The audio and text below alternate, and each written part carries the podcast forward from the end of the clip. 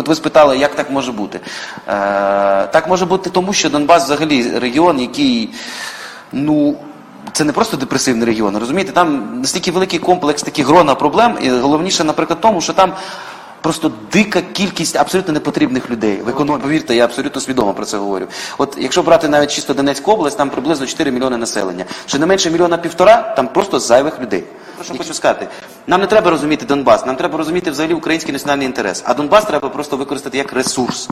Який треба відповідно з приводу розуміння Донбасу. Мені здається, що е, ну в мене немає зрозуміння жодного рецепту, що тут можна зробити швидко. Але ем, найголовніше, що треба зробити е, в даний момент, е, як це там жорстоко не призвучить, є певне є певна категорія людей, яких треба просто вбити.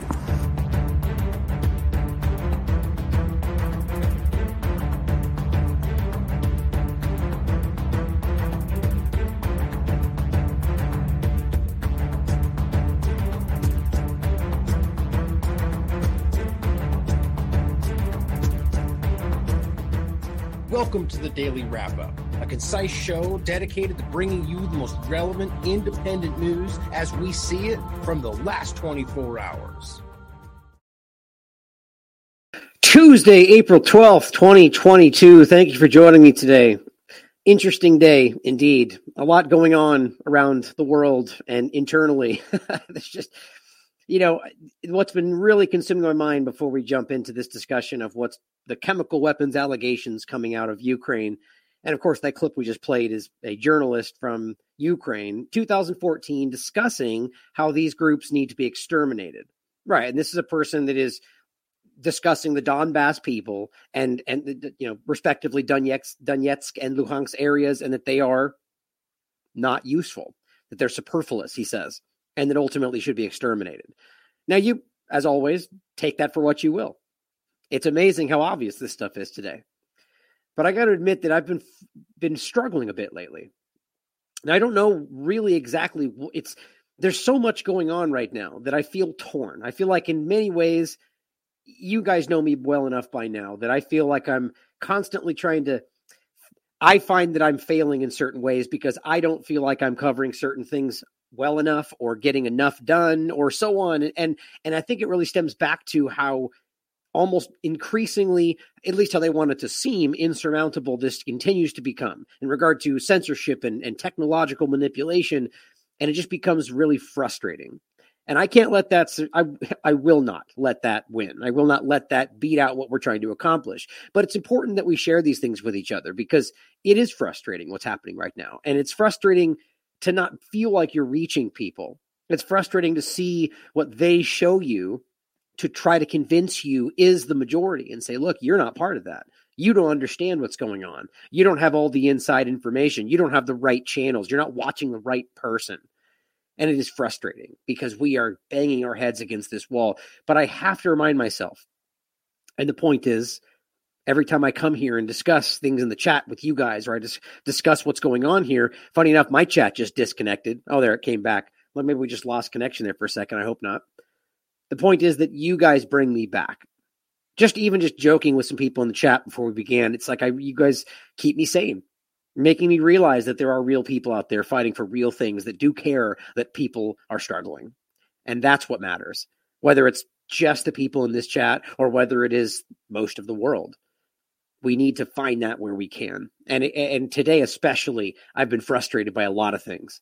Well, this, you know, small, some small things such as finding out that there's some pro- reasonably prominent independent outlets out there that are reposting our work, or at least in one case, without actually pretending that it's their original work. It's not really all about credit. It's just about integrity, and it's frustrating. And so I'm trying to jump to conclusions. I'm trying to find out there's been a misunderstanding, but it's just like it comes at you from all sides, doesn't it? And it's really just about getting things done and standing by our principles and our integrity as best we can because we all make mistakes. But okay, it does look like there was some buffering there. In any case, I just want you guys all to know that you have an outlet here, whether it's me, the people in this chat, the people anywhere in regard to our community that are fighting for the same things. So find solace in that because I do. Now, we're going to talk about this today in regard to the chemical weapons allegations that you probably already knew about because we've talked about it not the specific allegations of chemical weapons in Mariupol coming from the Azov battalion of yesterday, but the, the simple reality that they have been talking about this for a while. And no, not the the the corporate press about Russia's allegations or their false flags or all these just one after the other allegations, uh, accusations, just everywhere, most of which fall flat. Whatever happened to the big false flag in the beginning that was supposed to be the impetus for why they pushed in and they just pushed in without anything? I guess they just went past that. They didn't say, oh, we were wrong. They just went right past it. They go, well, maybe that's the false flag. Maybe this is it over here. Maybe that's the one. And they're just pointing everywhere. And, you know, people like Lindsey Graham coming out and saying, I think that's the false flag. It just got really, really stupid, really fast. And throughout this entire process, what have we seen? Endlessly. And nobody can deny this. Absolute blind regurgitation of anything being stated by even a quasi level official inside of Ukraine. Just blind reporting from a mayor on the ground, from some random person part of this regiment on the ground, and they're all reporting it. New York Times, Washington Post, Wall Street everybody just this is what Ukraine said. Now, you could even give them the benefit of the doubt if you want to and pretend that, well, they're just reporting what they said, but they don't do that for Russia. They're both of these sides are involved in this in this this situation. So why, if they're just just reporting what they heard, why wouldn't they do that for both sides? You see, because there's an obvious contradiction right there. They're doing it for one side because they only want you to hear what one side is saying, and then acting like that's the legitimate story, which also is happening. Jumping right over the top of it and saying this is what happened. Russia needs to be accountable for war crimes. Did we did we prove that? Did some did we get evidence? Nope, just statements, over and over and over or even finding out that they're o- overtly fake, false, manipulative. I mean, the Ghost of Kiev. I mean, you could go on on and on about these the different lies they put forward. But then we have things like the Mariupol Theater, which you can still argue. Um, always feel free to, to stand by what you believe if you are rooted in the facts. People can have different opinions. The idea being that the overwhelming reality is that it's not clear. I believe it's pretty obvious that this was not what we were told and this was a false flag. I've backed that up by the facts. My point being is that you cannot say that we know for sure this was one, this was Russia, this was, we don't. And I do think pretty clearly it was manipulated, or we have the kindergarten from the very beginning, or we have Bucha, which is also very clearly being shown to be a lie, very clearly, which doesn't mean people didn't die. It's there's a thousand different things that are standing out now. My point being, every single one of them, they went, Ukraine said, Russia did this, calling for war crimes tribunals. We haven't even proven this stuff. So, long winded point to now, guess what happens? They get accused of chemical weapons by the Azov battalion. Well, it's what they've been saying was coming. Everybody, Biden, everybody, Psaki, they're all saying this has happened. They're going to do it. They're getting ready. I think they're going to do it. And then it even comes out with this weird side story where it's like, well, we don't even have to have intelligence to say these things. But then it finally happens yesterday. They say it. They did it. Chemical weapons. And then all of the Western corporate press says, oh, you don't know. I don't see any evidence. We have to look deeper. We don't see anything here. Really? Why all of a sudden did you discover your integrity? Why all of a sudden do you care about facts and data? Because there's something weird here. Whether it's because the Azov battalion jumped out of turn or just is desperate to make something happen, or Zelensky, or however you want to look at this, or they're trying to fake this to make it look like they have some kind of integrity and due diligence. I mean, that would make sense. But we're going to go through it today and you can come to your own conclusions about it. But I none of this adds up even remotely with what they've already been doing. Why would it matter to find evidence on this one if you haven't cared about evidence for any of the ones before this? I mean, right, especially since this is the one thing you keep saying is definitely going to happen, and then it does, and you're like, "Whoa, we don't know, we can't tell." It does not ring true, but we'll go through it today. Now, I wanted to start off, or actually, I think that was, I mean, that's pretty much the, oh, that's right. There was, we're going to talk about the chemical weapons discussion, but there's also two other things in this. One overarching point that we keep talking about. We keep seeing examples of things that happen in reverse. Like, let's say Russia, let, us take uh, plant, for example, which comes into play in this because that's part of the allegation where we've already talked about them accusing Russia of attacking this, bombing it a while ago. But yet now it's not bombed and it's there, and now they bomb and then this is it's wrapped into the discussions today again. Sure, it could be bombed twice, I guess, but they wouldn't be using it as a base if it was already bombed. The point is that they, they keep doing this, and it looks like Ukraine keeps recycling these things. Or we're going to come into an example of this acid cloud conversation that's being kind of warped into today's conversation as if it just happened, as if they're saying, look, Russia's even doing this, or they're accusing Ukraine of that. But then you find out that that was from a week and a half ago. And I can prove it to you. And it was because it was the other way around. It was that they were accusing Ukraine of doing it and having it. It's just really strange. The point is, there's a lot of this happening today where it seems like they're just trying to repackage older stories, maybe to confuse the issue. I don't ultimately know. But as always, I'll give you the information. You could think for yourselves. But we're also going to talk about some interesting discussions around the Azov Battalion and how this is all being kind of wrapped in together like we expected, including the White Helmets having their debut in the Ukraine story, saying, guess what? We know what they did. Russia bad guy in Syria too, and we all know it. Well, you guys should know by now what that really is. It's just a Western apparatus speaking through these fake Syrians, basically. People that are not the Civil Defense Fund, people that are absolutely complete CIA cutouts, or I guess, you know, CIA or MI6 or whatever you want to call it. Vanessa Beeley would have a lot to say on that. We've had entire interviews about the ridiculous fake story that is the White Helmets with their English writing in a different country. It's a fake story there is really a civil the Syria defense uh, group which has been there before them. They just took their name and took their stuff and wrote English on the back, and I could go off forever. The point is that all of this is kind of coming together. So let's jump in today to start off with uh, two actual small points and one thing I want to correct before we jump into the chemical allegations. First of all, it's important for us to remember this was the 10th.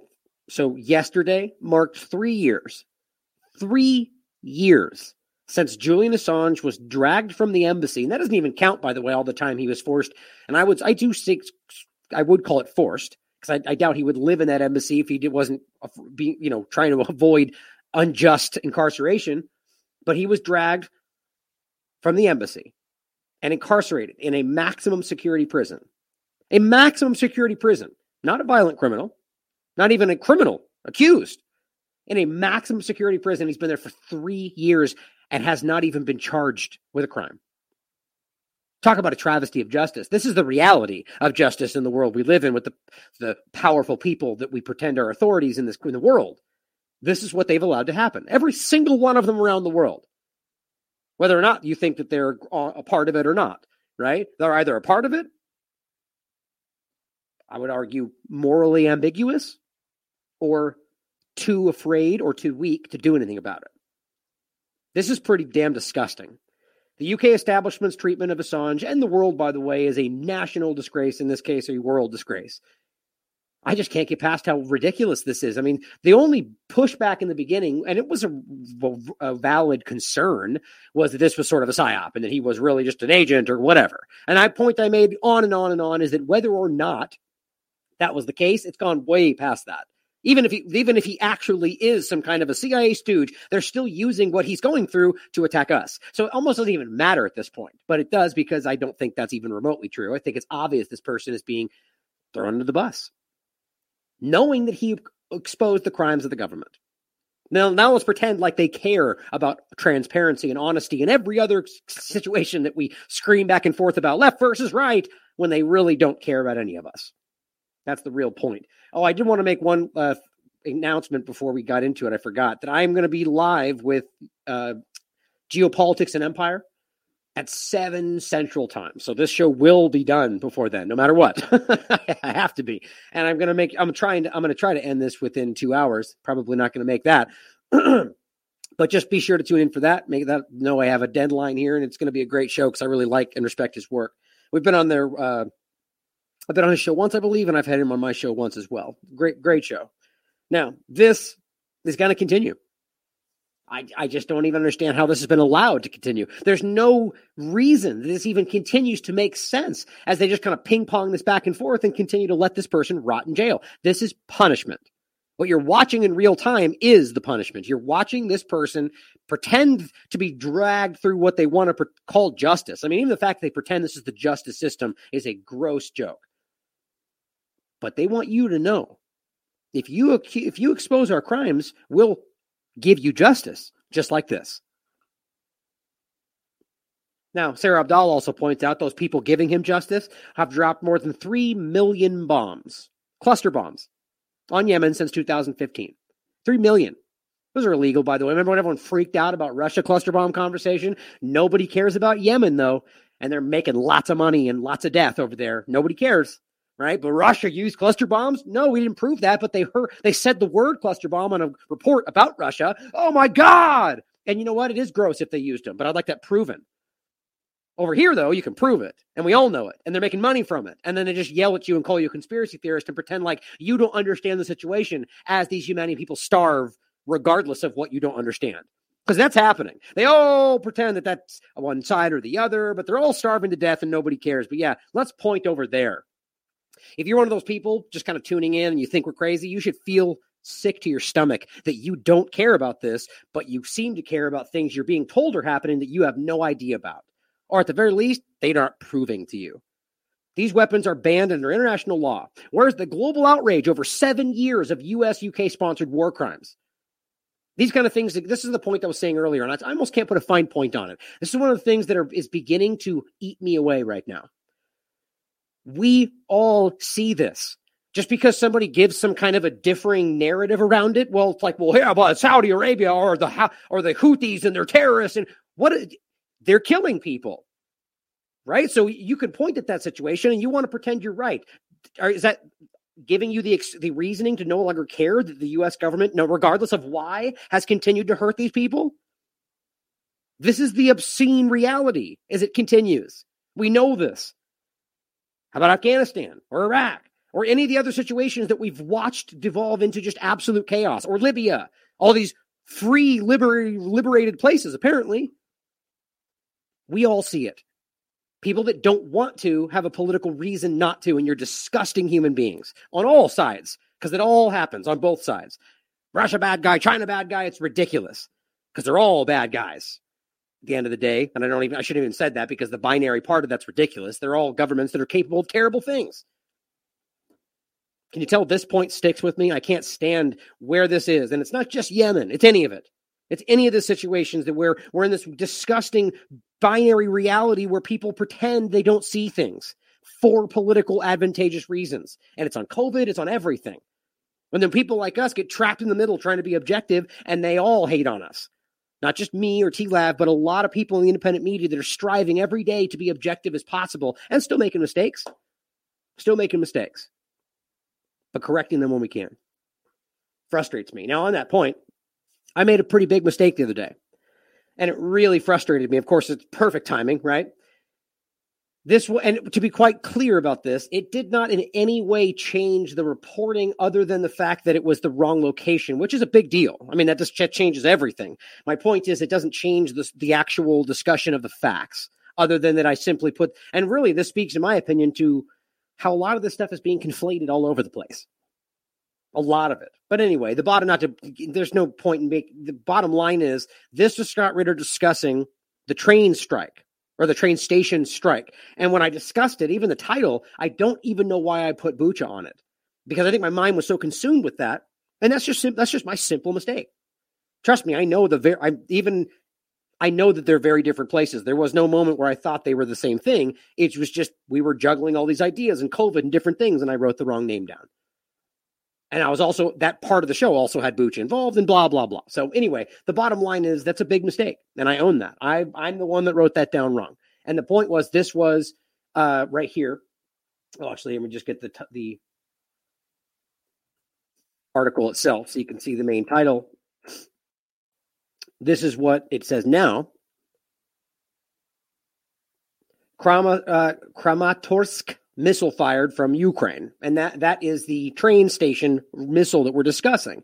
Now, of course, because this happened, as always, especially with something like this, I put the title has been updated to correct the mistake of using Bucha instead of Kramatorsk, which is where the strike took place. This will be fully addressed in this show. Just to make a point that this is what we will always do because you have to own your mistakes.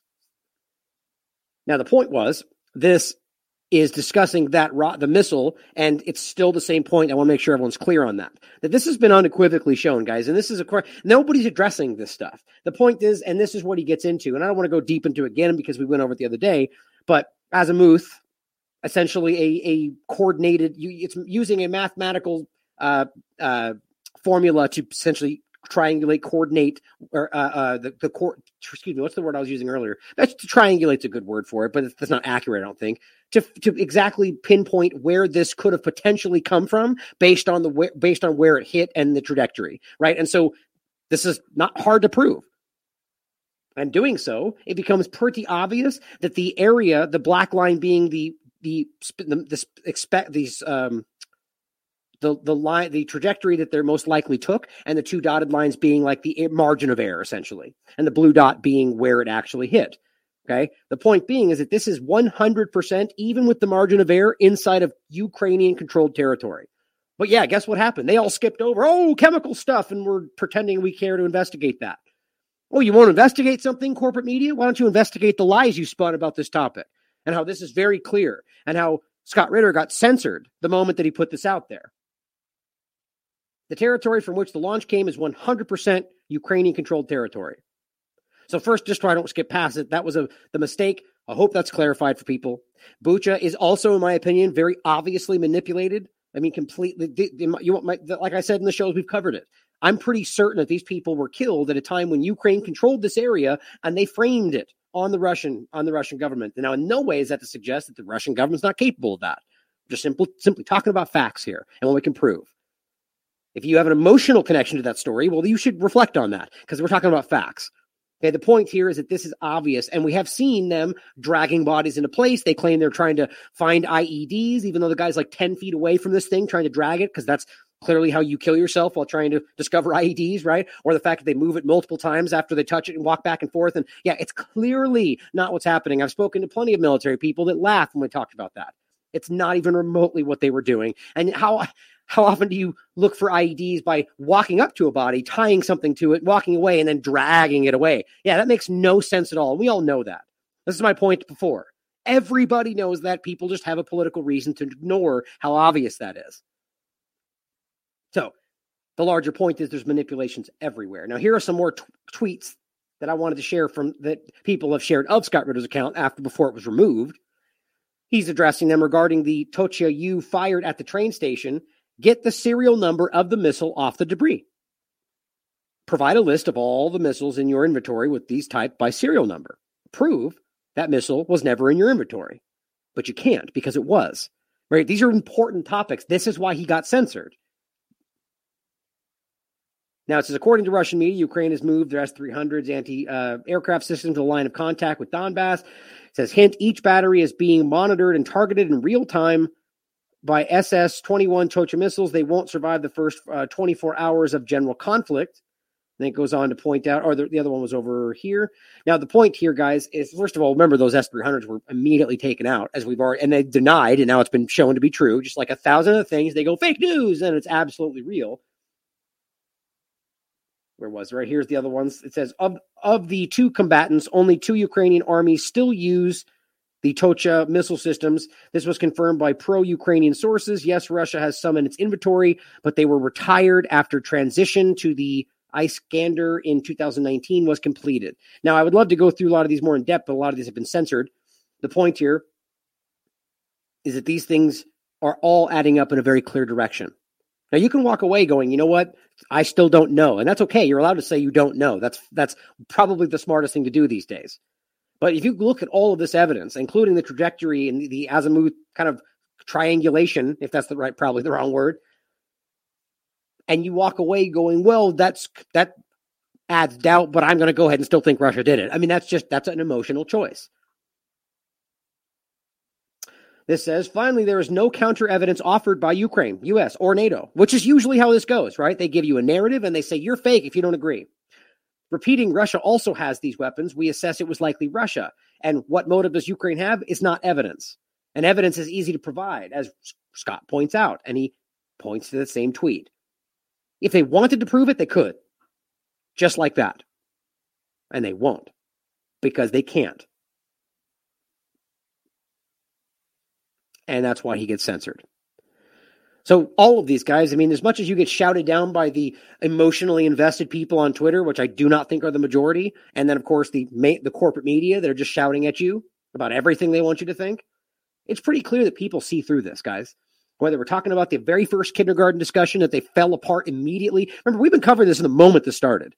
The moment this began, we were saying not this is a false flag because we didn't know that for sure. When this started, we were calling out the illusions, the manipulations, the fact that the kindergarten was not where they said it was, the fact that there was obvious examples of who was actually there. It, it, I could go off about every one of these. To go back and look through our old shows, look up, it's all there. in fine tooth comb from the very beginning. Now to go, oh, you know, see, and here we are. As I take too long in the very beginning to jump to jump right into this, realizing I don't want to take too long because I want to make sure I've got plenty of time for his show, uh, Geopolitics and Empire afterward. We're going to go through what I think are a lot more false flags or attempted false flags.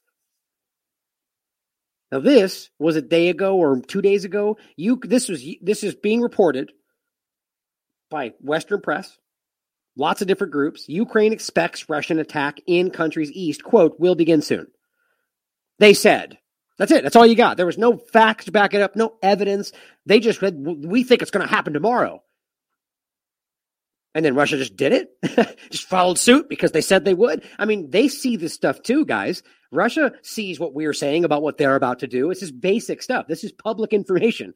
So just recognize how ridiculous it is for them to go, they're going to do something tomorrow, and then something happens tomorrow, and then they go, look what Russia did. We told you they were going to do so. I mean, it's just it's it could be that they had inside information, but we have to realize that Russia would factor that into. The point is, this seems like a setup, and even the even the corporate media realizes how flimsy this all is. I think, and or this is part of the plan to make it look like. I mean, I you, there's one of the two things that's in the beginning.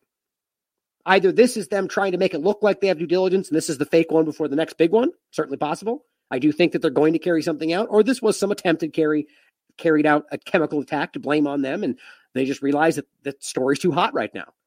We have torn apart their narrative.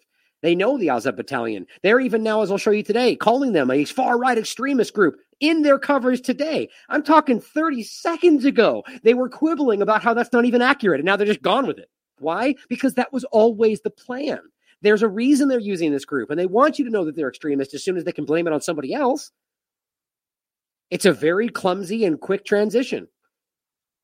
But they're telling you it's going to begin soon. Now, also, before we get into that exact thing coming to fruition, except not really happening, I think they've tried to make that happen. Remember we just showed you? This was on the 7th. In fact, we reported this like two days ago. Reports show that nothing was ever verified because it's not even actually happening, in my opinion, because this is an utter ridiculous joke. Like this was bad right here. Reports show Russia preparing three ton bomb to drop on Mariupol. Right? This thing.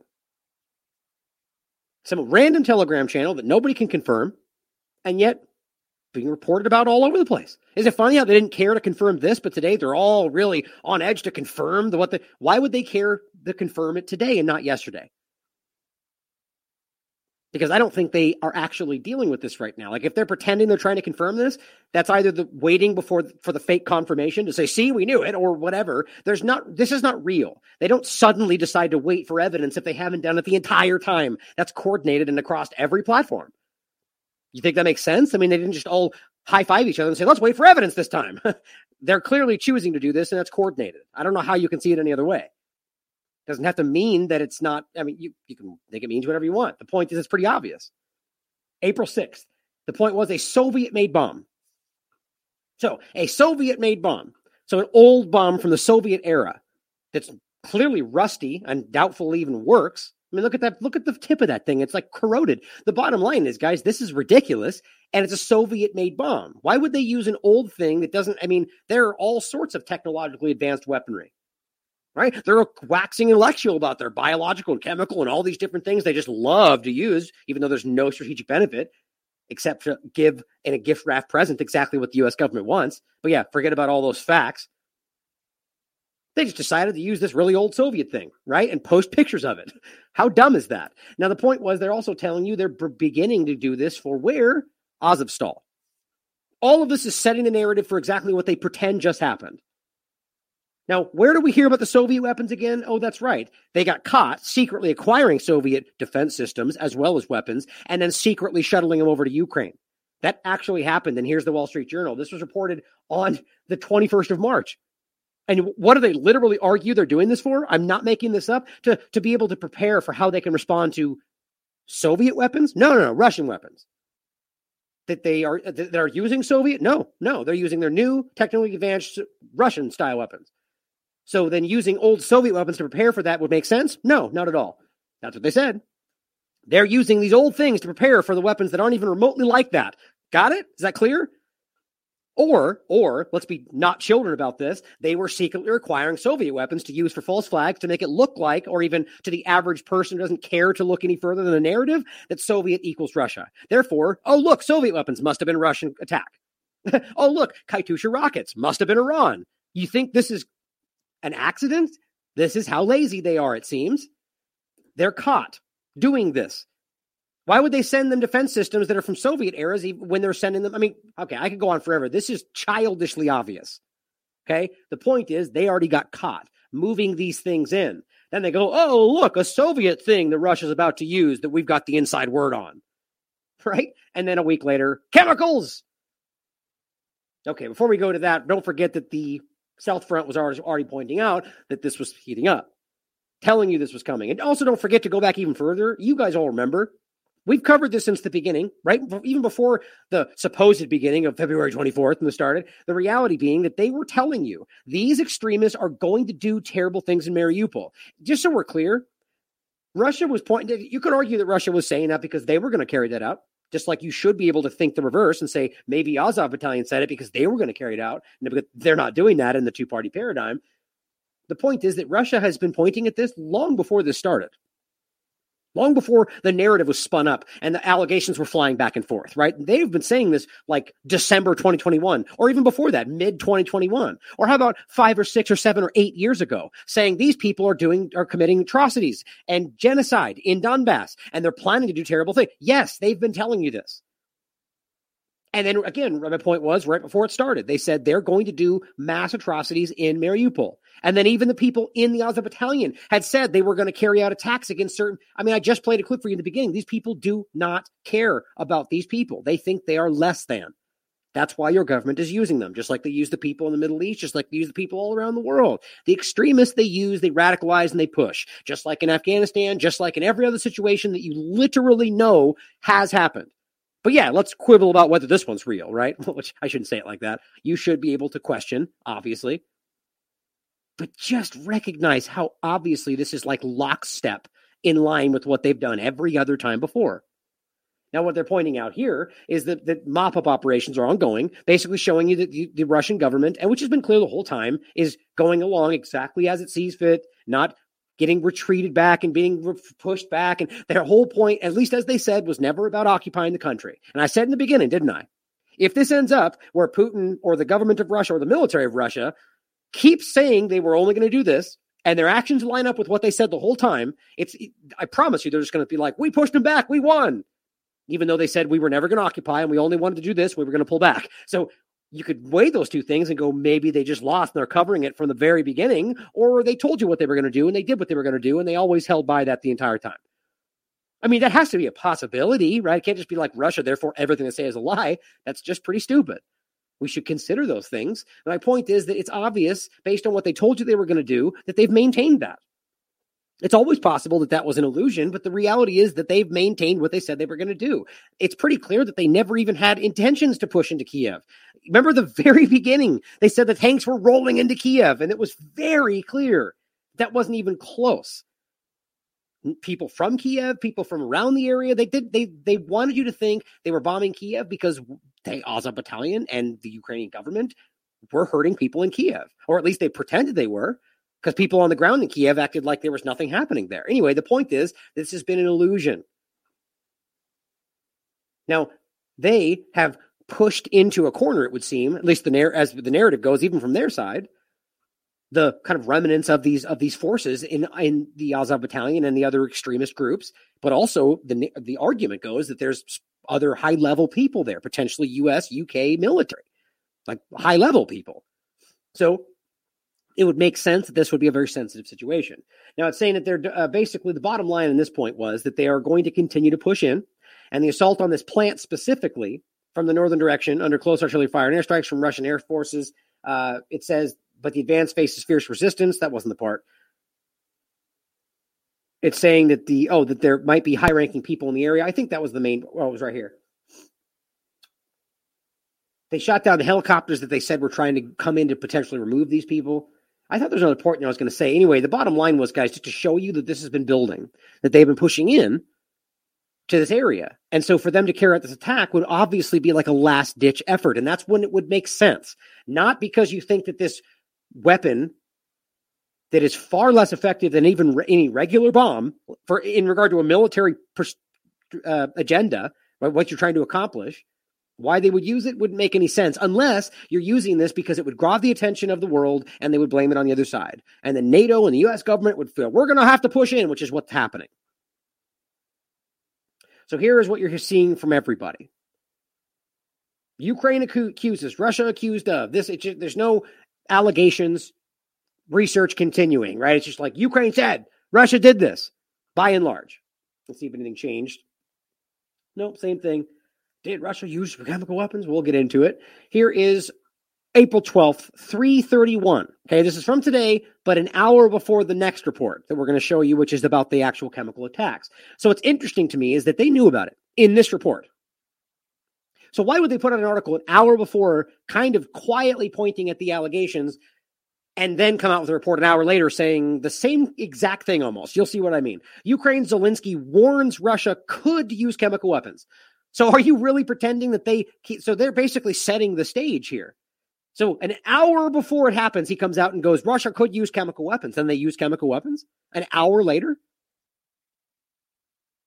April 11th, Ukrainian President Zelensky said on Monday that Russia could use chemical weapons. Okay, so the day before. So the narrative goes, but nonetheless, an hour before it happens, they post this article. Now, realize they've been saying this over and over, but specifically to say it right before it happens is very telling. And called on the West to impose strong sanctions that would deter even talk of those weapons, right? Because that makes sense. Does anybody anywhere actually believe that sanctions do anything other than hurt individual people? Because that's the reality, and that's undeniable. And plenty of even Western corporate pundits would say this that they're designed to hurt people, to drive action. The idea that sanctions have ever, ever, ever led to a, re- a reduce, a reduction of, of war, a reduction of conflict is a lie. And they know that's a lie because that's not what they're trying to do. They're trying to drive conflict. The point is that he's towing that same garbage line. That, well, we call for more sanctions.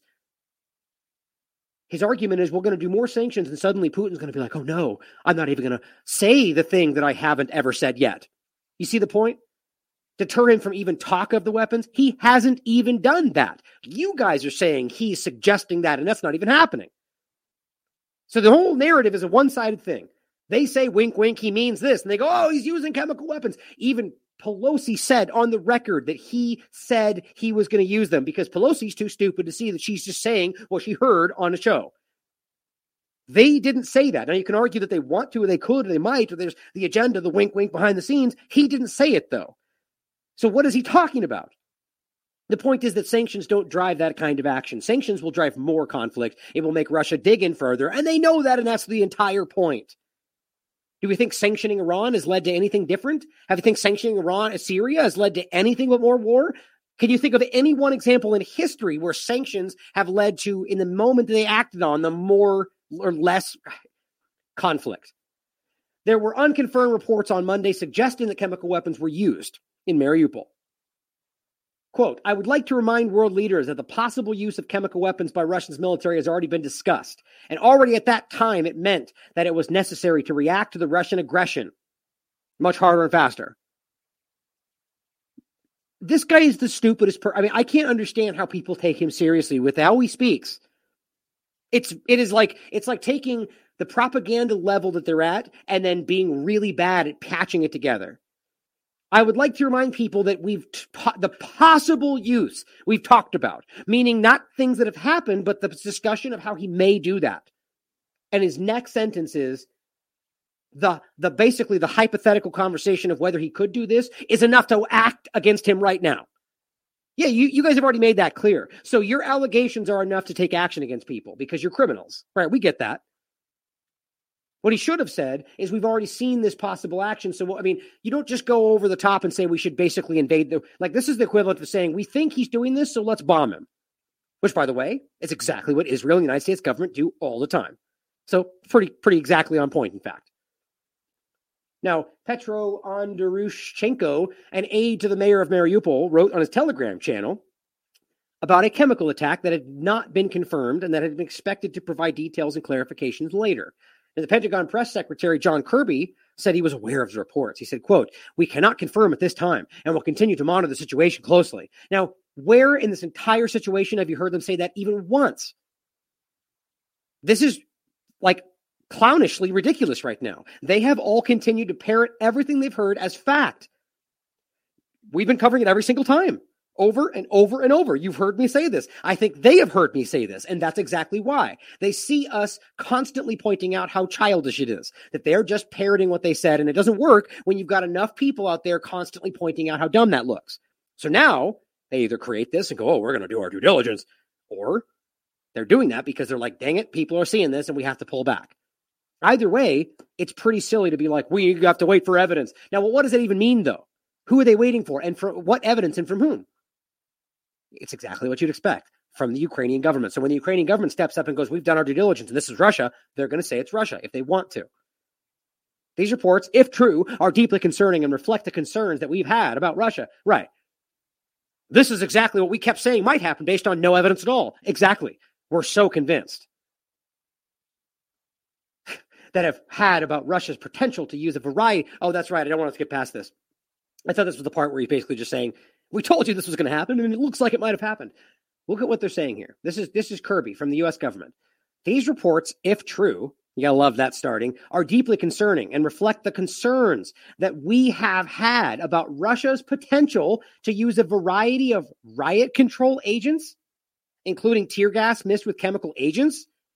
Oh, you mean like Israel, who's been caught for doing that like a hundred times over? I actually don't even know of any other government that's been as viscerally caught as the, as the Israeli government using things they're using they're constantly using these chemical agents that are making people break into seizures and and die. And they pretend it's tear gas. Excuse me. So where is that even coming from? Where's the example the evidence of this? They're just throwing this into the mix. That well we know russia uses this. No we don't these are allegations being patched and cobbled together that seem to be coming, I think, from the Israeli side of this and the, the way that they're now putting this on them. Accuse them of that which you are guilty.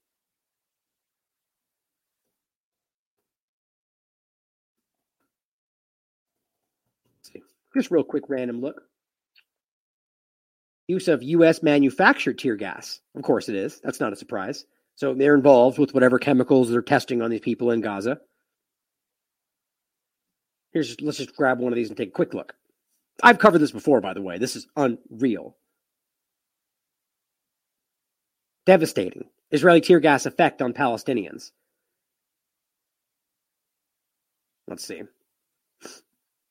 It says health consequences of tear gas exposure among the Palestinian refugees. We found that the constant unpredictable use of tear gas was a devastating effect on mental and physical health. Yeah, that's not what tear gas does, guys. It's just not what it does. That's because they're not using tear gas. This is hurting people in long term ways, and they just don't care.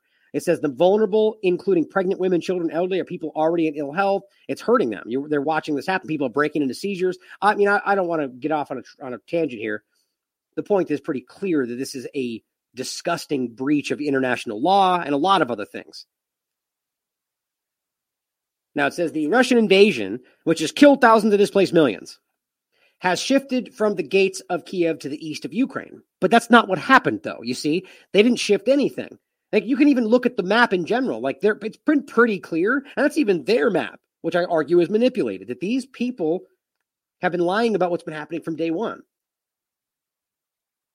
It seems pretty clear to me that there was not an agenda to push right into Kiev, and they said that from the very beginning. Now I could be wrong. But if you're only saying that because they told you that's what's happening and you don't have any evidence to back it up, you're emotionally invested. Quote, it is time to make this package in such a way, this is Zelensky, that we would not even hear the words about weapons of mass destruction. You mean like they've already done? No, not even once. You know, we heard, we know we have heard say that over and over. People like Trump or Biden, or even again from you guys, right? The allegation of chemical weapons came out, and what did they do? Well, we're going to respond in kind. The UK said that. Right. So you have endless examples of them insinuating or outright saying that they'll use nukes or chemical weapons or respond like you've never seen before. But that's never what you hear from the Russian side. Not to say that they wouldn't do it or they haven't done it, blah, blah, blah. The point is that you just can't keep imposing what you think they're saying or what they feel, what Russia's playbook says, whatever Mika Zabrinsky tells, Z- Brzezinski says, just, you know, from Zbigniew Brzezinski. Anyway, it says, in oil, and here's what he goes on to say an oil embargo against Russia is a must. really, this guy's not driving an agenda at all. Any new package of sanctions against Russia does not does not affect oil will be received in Moscow with a smile. Just take note of how clearly this guy or whoever's driving this guy's pulling this guy's strings are driving policy. This guy screams about how he needs to be removed from the UN, the guy gets removed from the UN Human Rights Council. Pretty pathetic, actually. Okay, let's jump forward one hour. Ukraine says checking unverified information that Russia used chemical weapons in Mariupol. So why wouldn't they just have said that in the last article, huh? It says Ukraine is checking unverified information that Russia may have used chemical weapons while besieging the southern Ukrainian port of city, city of Mariupol. Right. Not that we're not worried about all the people coming out saying they're being raped and robbed and murdered by the, or their friends are being murdered by the Azov battalion in Mariupol, or that they've been besieging this territory since 2014 and having Nazi marches and raising statues. And, you know, all this is easy to show right now, as I've shown you many times. That's all good, though. But when Russia tries to step in to help people, as we've been showing over and over, now that does not mean that they're not capable of hurting and doing all the other things, but the evidence shows you right now what they've done in these areas all the people coming out saying they've been helped, all the videos of them helping. And yes, that all could be faked. And hear me say that, you out there pretending I'm saying the opposite. Yes, those could be fake like anything else. But ask yourself why you're only choosing to believe one is real without any evidence of either side. It's pretty obvious here when they patch up the USAID member and say, that's our evidence from the, the theater that we faked. Or they pretend, though, here's a guy that wasn't even here. Here's a guy who doesn't want to show his face. Proof. Or here's a big long article of a bunch of images that we can't verify. Or here's a CIA Maxar Technologies group. This swears up and down. This is proof. Except we prove they don't have, they didn't have satellites in place to be able to get the pictures the time they said they did. Nobody cares. Jump right past it because Ryan's a shill, right? Who cares? It's a choice today. It's a choice. Then it goes on to say that it's all coming from specifically the Ukraine defense minister, defense minister, excuse me. Quote, there is a theory that these could be phosphorus munitions. Well, we'll get into that. Official information will come later. So when the Ukraine government follows up with whatever they're going to say, what will the US government do? What will the corporate media say? That's what matters. Russia backed separatist forces trying to wrest complete control of Mariupol deny using chemical weapons. Now, is that even what's really happening? They denied it. Is there proof? Is there evidence? I can't even believe the entirety of the media would even say this even now with nothing, literally nothing but statements. It's the same thing. At the very least, they didn't say Ukraine says they come out and go, we're not sure. But why is it even being reported? You know, remember how it used to go where there would be like investigation and actual due diligence, and then you would report a story with facts? That that's journalism.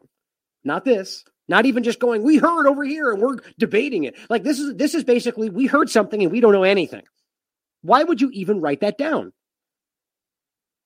Mariupol City Council wrote on the Telegram's messaging service that it was not yet possible to examine the area where the poisonous substance had allegedly been used because of enemy fire. And you know what that tells me? This is meant to be like this because the Azov battalion controls Mariupol. Period. Easy to prove. So if they control Mariupol, and they're the ones putting out the fact, the, the argument that it happened, but then they're the ones going, well, we can't confirm it yet. That shows me that the idea that it hasn't been confirmed yet, that was the agenda. The whole point, in my opinion, if I'm if I have to give you my opinion here, and it is my opinion, is that this was put out for two reasons: to make it look like they're doing their due diligence, seeing as how they've been openly caught like 55 times, going Ukraine says, and then it gets proven to be fake even though that people that already believe it just pretend like it didn't happen. So they can go, see, we're doing our due diligence, even though that looks almost worse because they haven't done it once yet. Or maybe just to set the tone for the next thing that happens to say, well, there's evidence and then we're going to claim it on somebody else or was white phosphorus. The point was, it's clear, in my opinion, that the narrative, the agenda was to put this out and then second guess it. Make sure you're clear on that. That's my opinion, though.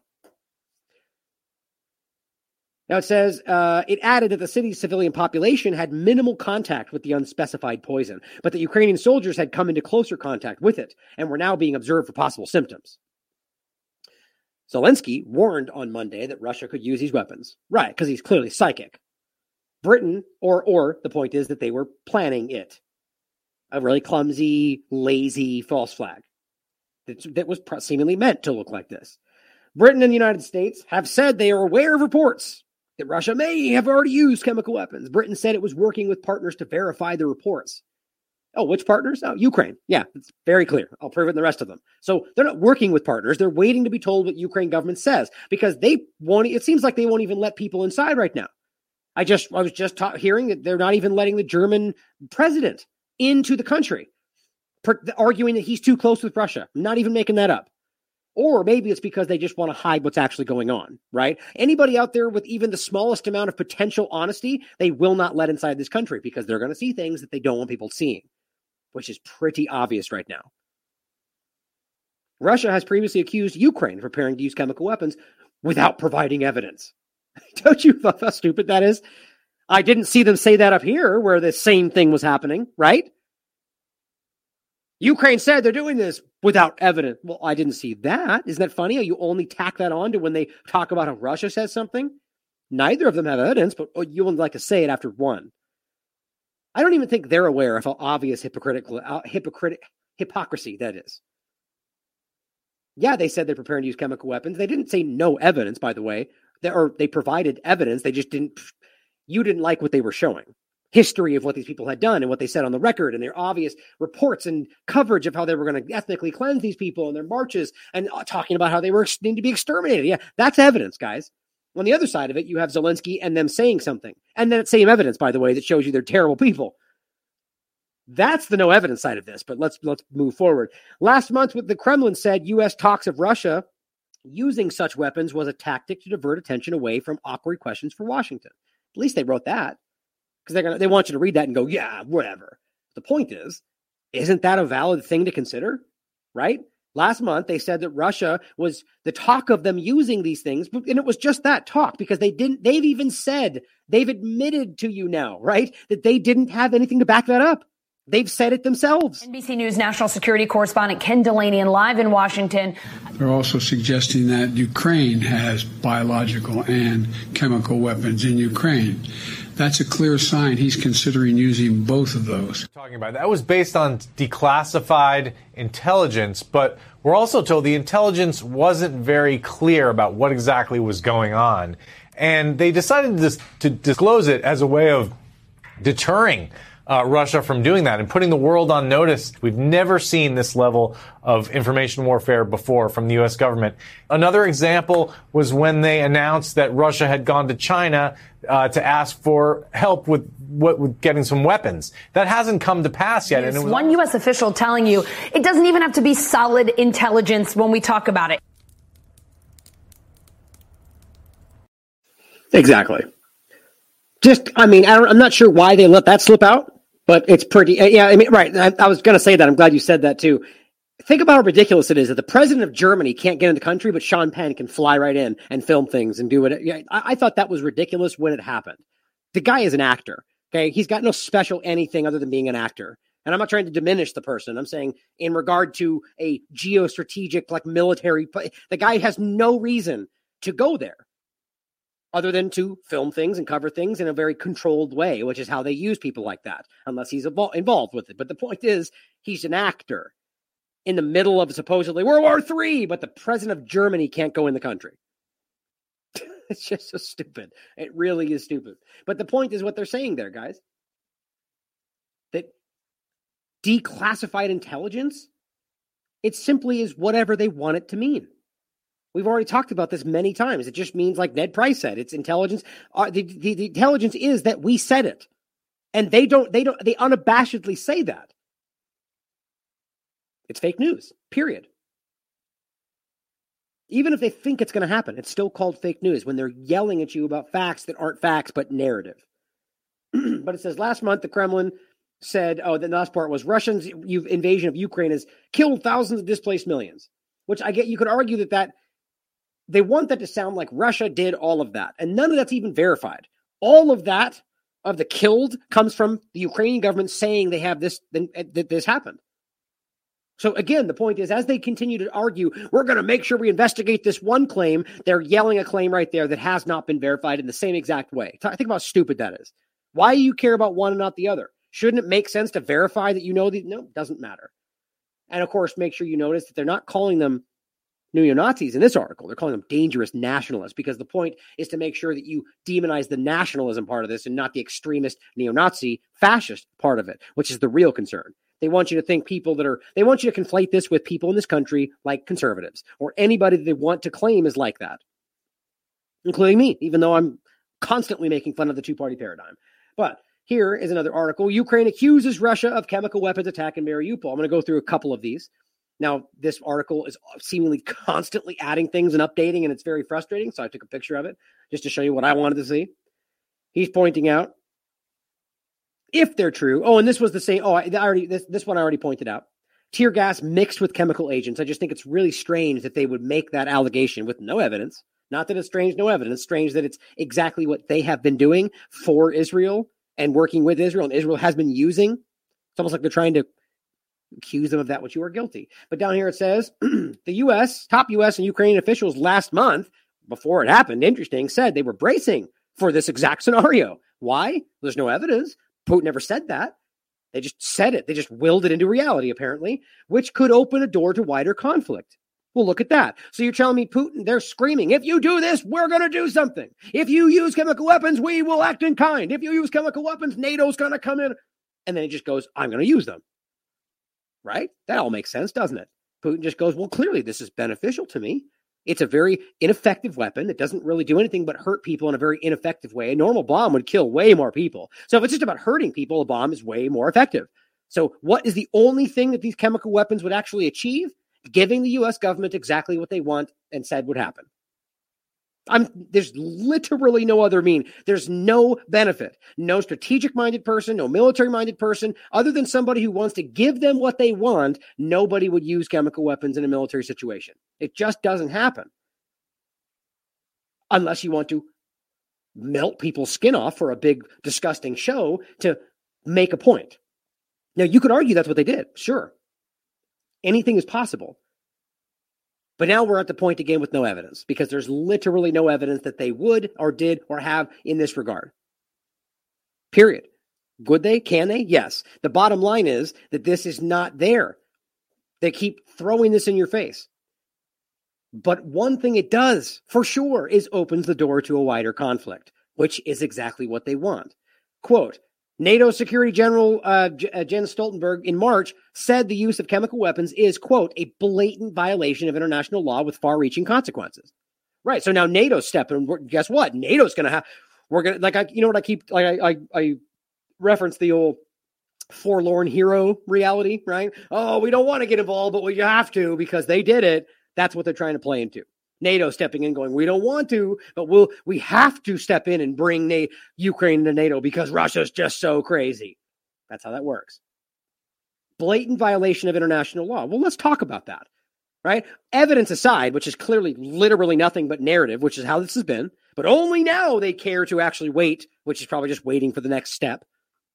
Let's talk about that. A blatant violation of international law. Okay, so they're really intensively on this about Russia, right? The allegation is enough to make everybody start talking, which is interesting, right? So here is the Ukrainian. Uh, oh wait, I thought this was the the. Huh. Oh, I guess I, I thought this was a. I'm, confusing it with one of the other members of parliament. This just says Ukrainian patriot advisor to the minister. Oh, okay, I, I was correct. Advisor to the minister of Inter, Inter, internal affairs of Ukraine. So this is this is a this is a politician for Ukraine, the puppet regime of Ukraine. He says, "Attention! Chemical weapons are used against Ukrainian defenders in Mariupol." So he's just saying it, right? Not maybe, or we're still investigating. He's saying this happened. They did it because there is an agenda here. Russia openly crosses all boundaries of humanity and openly declares it. What do you mean? Right? What, what this is just statements. They want people to read this and think Russia is just brazenly doing this and claiming it themselves. That's it's it, no. They have never said they were going to do it. They've never claimed that they could. Do, nothing. They haven't openly declared that they would or could or have. None of that. But they, that's it. Doesn't matter. Don't let the facts get in the way of your story, guys. While Ukraine is still asking for heavy weapons, again, I'm going to point this out a couple times throughout this. Think about how silly it is that they're over here going, "We're winning, and it's obvious Russia's running out of bullets, and he's got pancreatic cancer, with whatever else BS they keep jump, jamming in the situation. We can tell that Putin's walking funny, so he's his playbook and blah blah blah blah. It's all with these pundits and all their nonsense garbage they always bluster out. But the point is, if they're asking for weapons, if they're screaming about how we need more defenses because we just don't have, how is how does that come together with winning? right? So you don't have what you need to defend yourself, but somehow you're enough, you're winning enough to push them back.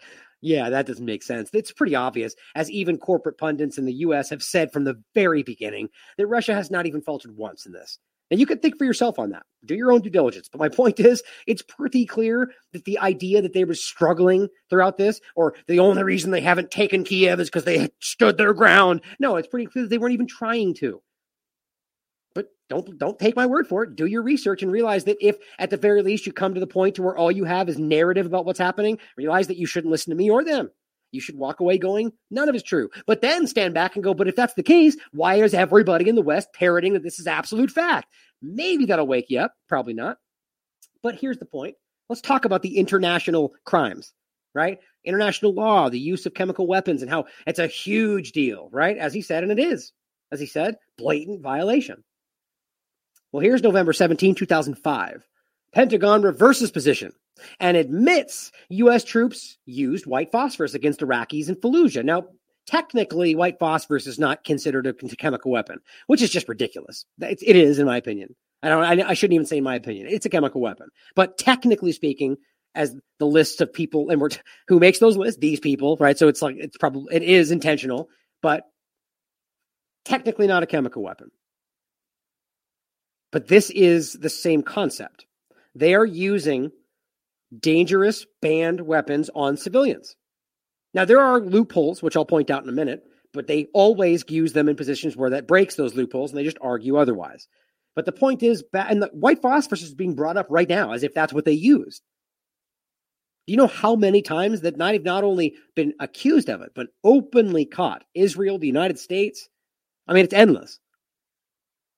Anybody want to take a moment and point out all the times that the U.S. has been kicked out of the U.S. Human Rights Council, right? Or there's been massive worldwide banning on anything U.S. government? You never.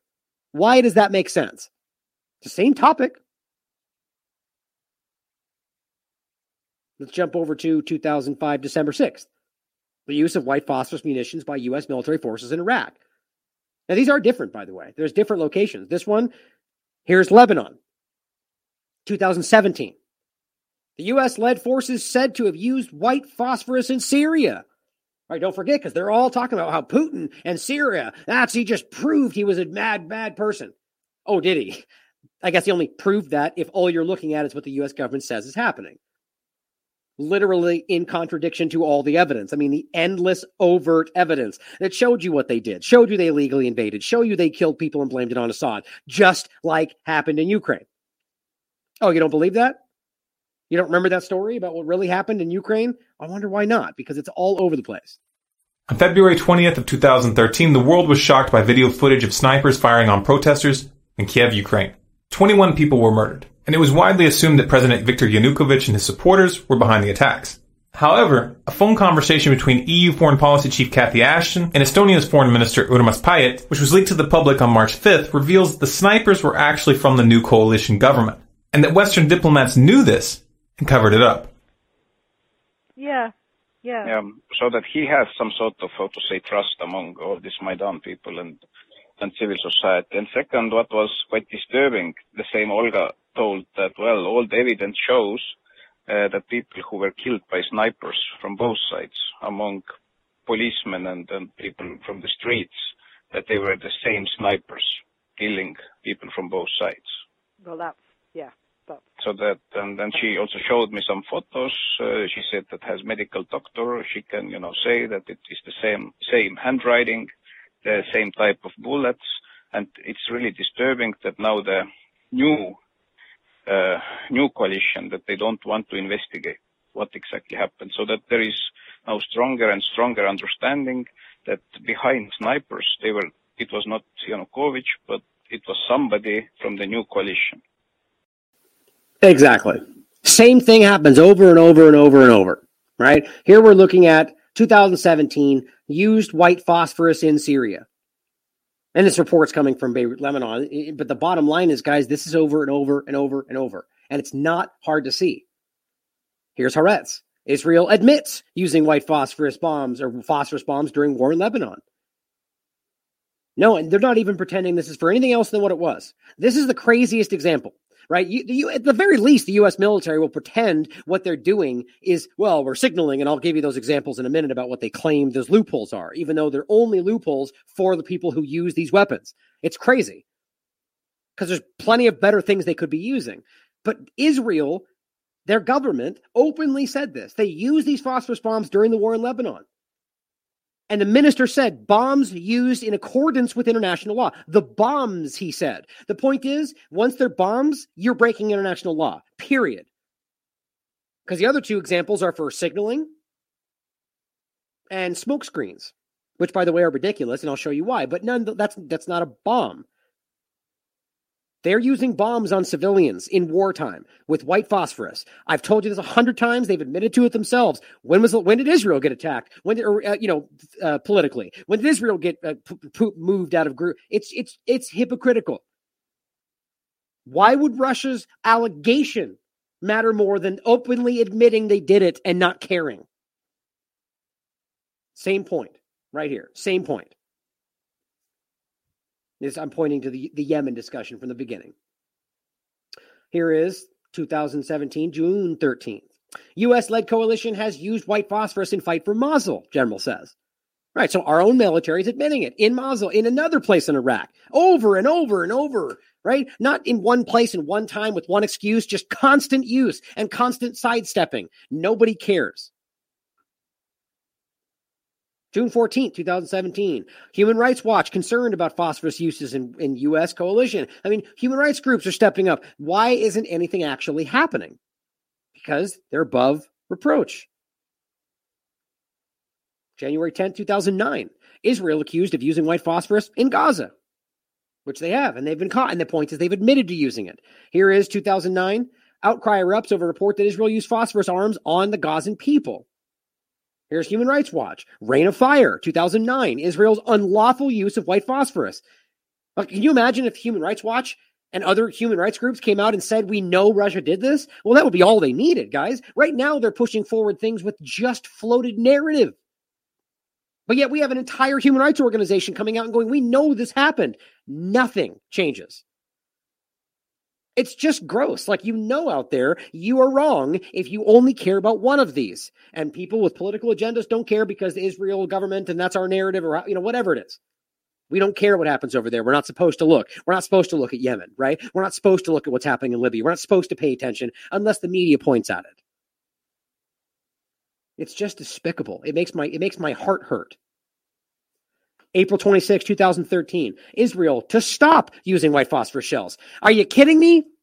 Not only do they admit using them, then they admit twice by saying we're no longer going to use them, even though they still do. So even if you thought for one second that they weren't before, they told you they have been. In 2013, they pretended to stop, which means before that, they were using them. And it was an open crime. So they knew this. They admitted to using them, but stopping. Did they get investigated? Were there war crimes tribunals? No. Even though they admitted to using war crime level chemicals on people, including children. As long as they say they're going to stop doing it, then we're okay. It's just despicable. Here is a report U.S. chemical and biological warfare tests in the Pacific and Australia. This all goes all the way back to the 60s, guys. This is not new. Nic Maclellan of the uh, Nautilus Institute at RMIT writes that a recently revealed United States request to the Australian government in the early 1960s to allow nerve gas testing in Queensland, quote, was part of much wider program of testing chemical and biological weapons during the Cold War, about which much about which much remains unknown.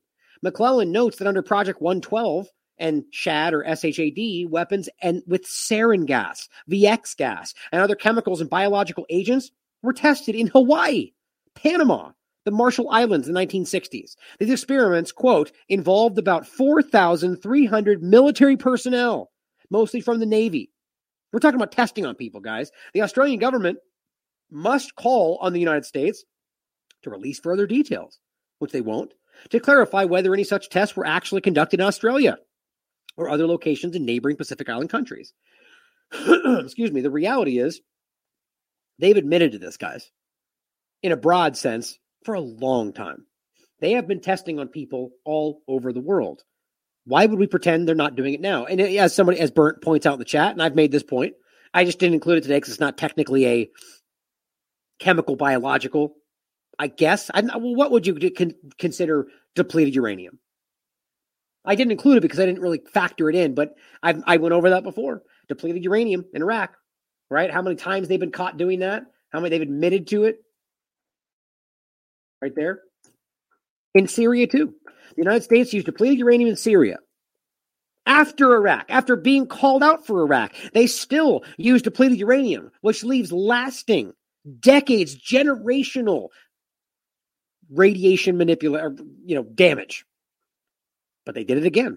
But they would never do it over here, right? It's just despicable. These people are despicable. They're bad people. Doesn't mean everybody in the government or everybody in the country. It does not even remotely what it means. Personally, I think the government part of that is probably pretty close, but that's my opinion. The bottom line is these are sinister level people. And there's probably just as many of them in the Russian government. I have no doubt about that. But let's talk about biological, right? We're not we're not just talking about chemical. We, you, this has been happening too. Here's 2019. The U.S. has a history of testing biological weapons on the public. You know this though because we've already talked about it many, many times. Here's you, uh, Business Insider. Over and over again. That's a nice way to start it. The military has conducted dangerous biowarfare experiments on Americans. Please don't miss the COVID overlap that I'm not going to get into today. I've done that before in plenty of shows. But just think about this. Over and over again in 2016, they're telling you they keep testing on you over and over again throughout history. But they wouldn't do it today, though, right? U.S. admits, admits bioweapons tests. 2002, you can keep going back, guys. I mean, it just gets worse and worse and worse. They admitted it. But you know, because we're not going to do it anymore, even though they very clearly did. We're living it right now. Now, here's a report that we put out in the past. This is the U.S. Army admitted to conducting hundreds of germ warfare tests on Americans. The U.S. Army has admitted that it secretly conducted at least 239 germ warfare tests in locations across the country targeting unsuspecting Americans. Right? Where are all those what's the right word for them? Who are the people out there that think we're fake news, right? Oh, that's TLAV's website. That must be fake, right? Probably. Probably. Except here it is in the Washington Post, which I don't know why that would make it real, but I just love doing that in case they're out there going because there's always somebody who see who's watching, tuning in, and sees this and goes, ah, that's fake. And I just love thinking and I like do it. It's probably not even real. There's probably nobody even there doing it, but it's fun to think about that because right in that moment they go, oh, dang it, wait a minute well, it's Washington Post. Ah, probably fake. You know, I just I laugh internally every time I do that because to them the mainstream means it's real. I don't know why. Now you figure, but Army conducted 239 secret open air germ warfare tests. The Army disclosed yesterday, this is back in 1977, that it secretly conducted 239 germ warfare tests in open air between 1949 and 1969. That's just until the just before the beginning of 1970. Can you imagine what it's been since then? 239 times when they were barely getting into this. Now imagine what's happening. Well, we could probably add all the injections to that, and we're millions and millions, right? This is an open. They, they've been testing on you forever. I mean, look, this is 2016, and they're saying on top of this, on top of them admitting to 239 germ warfare tests on you using chemical and biological agents, they've admitted since 2016 forward that they keep doing it over and over again. Now, don't get lost from the point here. Right now, the allegation about something is being waged against Russia, and everybody's breathlessly talking about it. All of this is on the record. Nobody cares. It says they some tests releasing live but supposedly harmless microscopic microscope microscopic bugs at Washington's Greyhound bus terminal and National Airport as part of the experiment. Yeah, they think do you think you had waivers that you were signing? No. They were testing you knowing these things could kill you. And in many cases, they did kill people. Washington was one of five cities where the Army released simulated lethal germs. That doesn't mean they're fake. That means that it was letting, they let it out. It wasn't an organic thing. in public places. Other cities where the public served as unknowing guinea pigs were New York, San Francisco, Operation Sea Spray, Key West, Panama City, Florida. All told, the Army listed 27 times that it tested toxins on people's on public property, including releasing spores into two tunnels in a stretch of Pennsylvania Turnpike. In addition to those experiments in public places, the Army secretary used military personnel and their families unwittingly for open air experiments by spraying simulated germs into the air at a number of bases, including none other than Fort Detrick. Of course. And of course, a training school in Quantico, Virginia. This is the reality. Imagine what's happening right now. Operation Sea Spray was the one of the ones most most famous. Just look, just type in Operation Sea Spray, it'll come up. They sprayed things over the Bay of San Francisco and it killed people. They admitted this. It was a test. They were testing to see how susceptible we were. People died. They should have been imprisoned for nope, nope, nobody doesn't matter. We were trying to do good, right? Fighting for freedom. Just trying to kill you for freedom. You know, no big deal. Here's a report I did on this, kind of rehashing it if you want to check this one out as well. This is in the context of COVID. In coronavirus, we trust. We, we trust. Medical surveillance state for a gov that's experimented on you 239 times. Now it's way more than that, but that's what we can prove. This was April 15th, 2020. Now imagine how much, think of how way ahead that is we're, and this was fake news, and it's now clearly developing into exactly that, as we all saw coming. Now, stepping back over into this again, let's talk about the white phosphorus specifically. Here it is on March 25th. Remember when this already came up? We have evidence, not proof, but evidence that the Azov battalion has already used white phosphorus. That came out. And just like I keep telling you, then suddenly allegations that Russia used it and everybody talked about it, but none of them did that when the other allegation came out. Why? Even though there was evidence for it, this is nothing but statements because there's a, an agenda here. But here's what they said waxing intellectual about what had happened and what they might do because there's nothing but narrative here. So they just go, What is white phosphorus? What does it mean? If they may have used it, ignoring all the evidence of how it already got used. Here's what it says Zelensky, of course, told a NATO summit on Thursday that Russia used white, phosphorus. Of course he did. Now, wouldn't he be able to give some kind of evidence for that? If he was there, if they saw it, they, they mean they could scrape it off the ground. They could literally prove it. But nope, none of that. Just statements in front of NATO because they knew that that would drive NATO action. He says this morning, by the way, phosphorus bombs were used. Russian phosphorus bombs. Adults were killed again and children were killed again. They just keep saying that. Certainly could have happened. I wouldn't be surprised if they killed themselves. The point is that there's nothing that ever backs these things up. You know how obvious and easy it would be to actually prove this stuff by now? It's not happening. Their use has not been independently confirmed. Second paragraph. They all sure as hell reported it, though, unleashing a particularly destructive and disturbing type of weaponry. You're right. It is disturbing and destructive. Except that's not what they say when they when the U.S. or the Israel government gets caught using it. Isn't that funny how that works? When it's framing Russia to oh, super destructive and super bad. What's interesting though is they say it smells like garlic, which comes in a moment where they talk about a sweet smell. So it's pretty, at least on that point, it seems like that suggests it wasn't white phosphorus. But it says it is used in incendiary munitions by militaries around the world. That's not actually accurate. More specifically, two of them use it constantly including the United States, often to illuminate targets as part of a tracer munitions at night. That's ridiculous. There is a thousand things that work better than that right now. And the, I shouldn't say a thousand, but plenty more high tech. The point is to use this at night. First of all, it's in and of itself shows you that you don't know if you can't see what if you, it's at night you don't know if there's civilians beneath you. Then that it could lead to the same problem but it never is used in this way, in my opinion. This is used as a weapon in every time we see this. White phosphorus is also used to create smoke screens during the day. Now, the point is that even in this article, they point out that most people think it's ridiculous.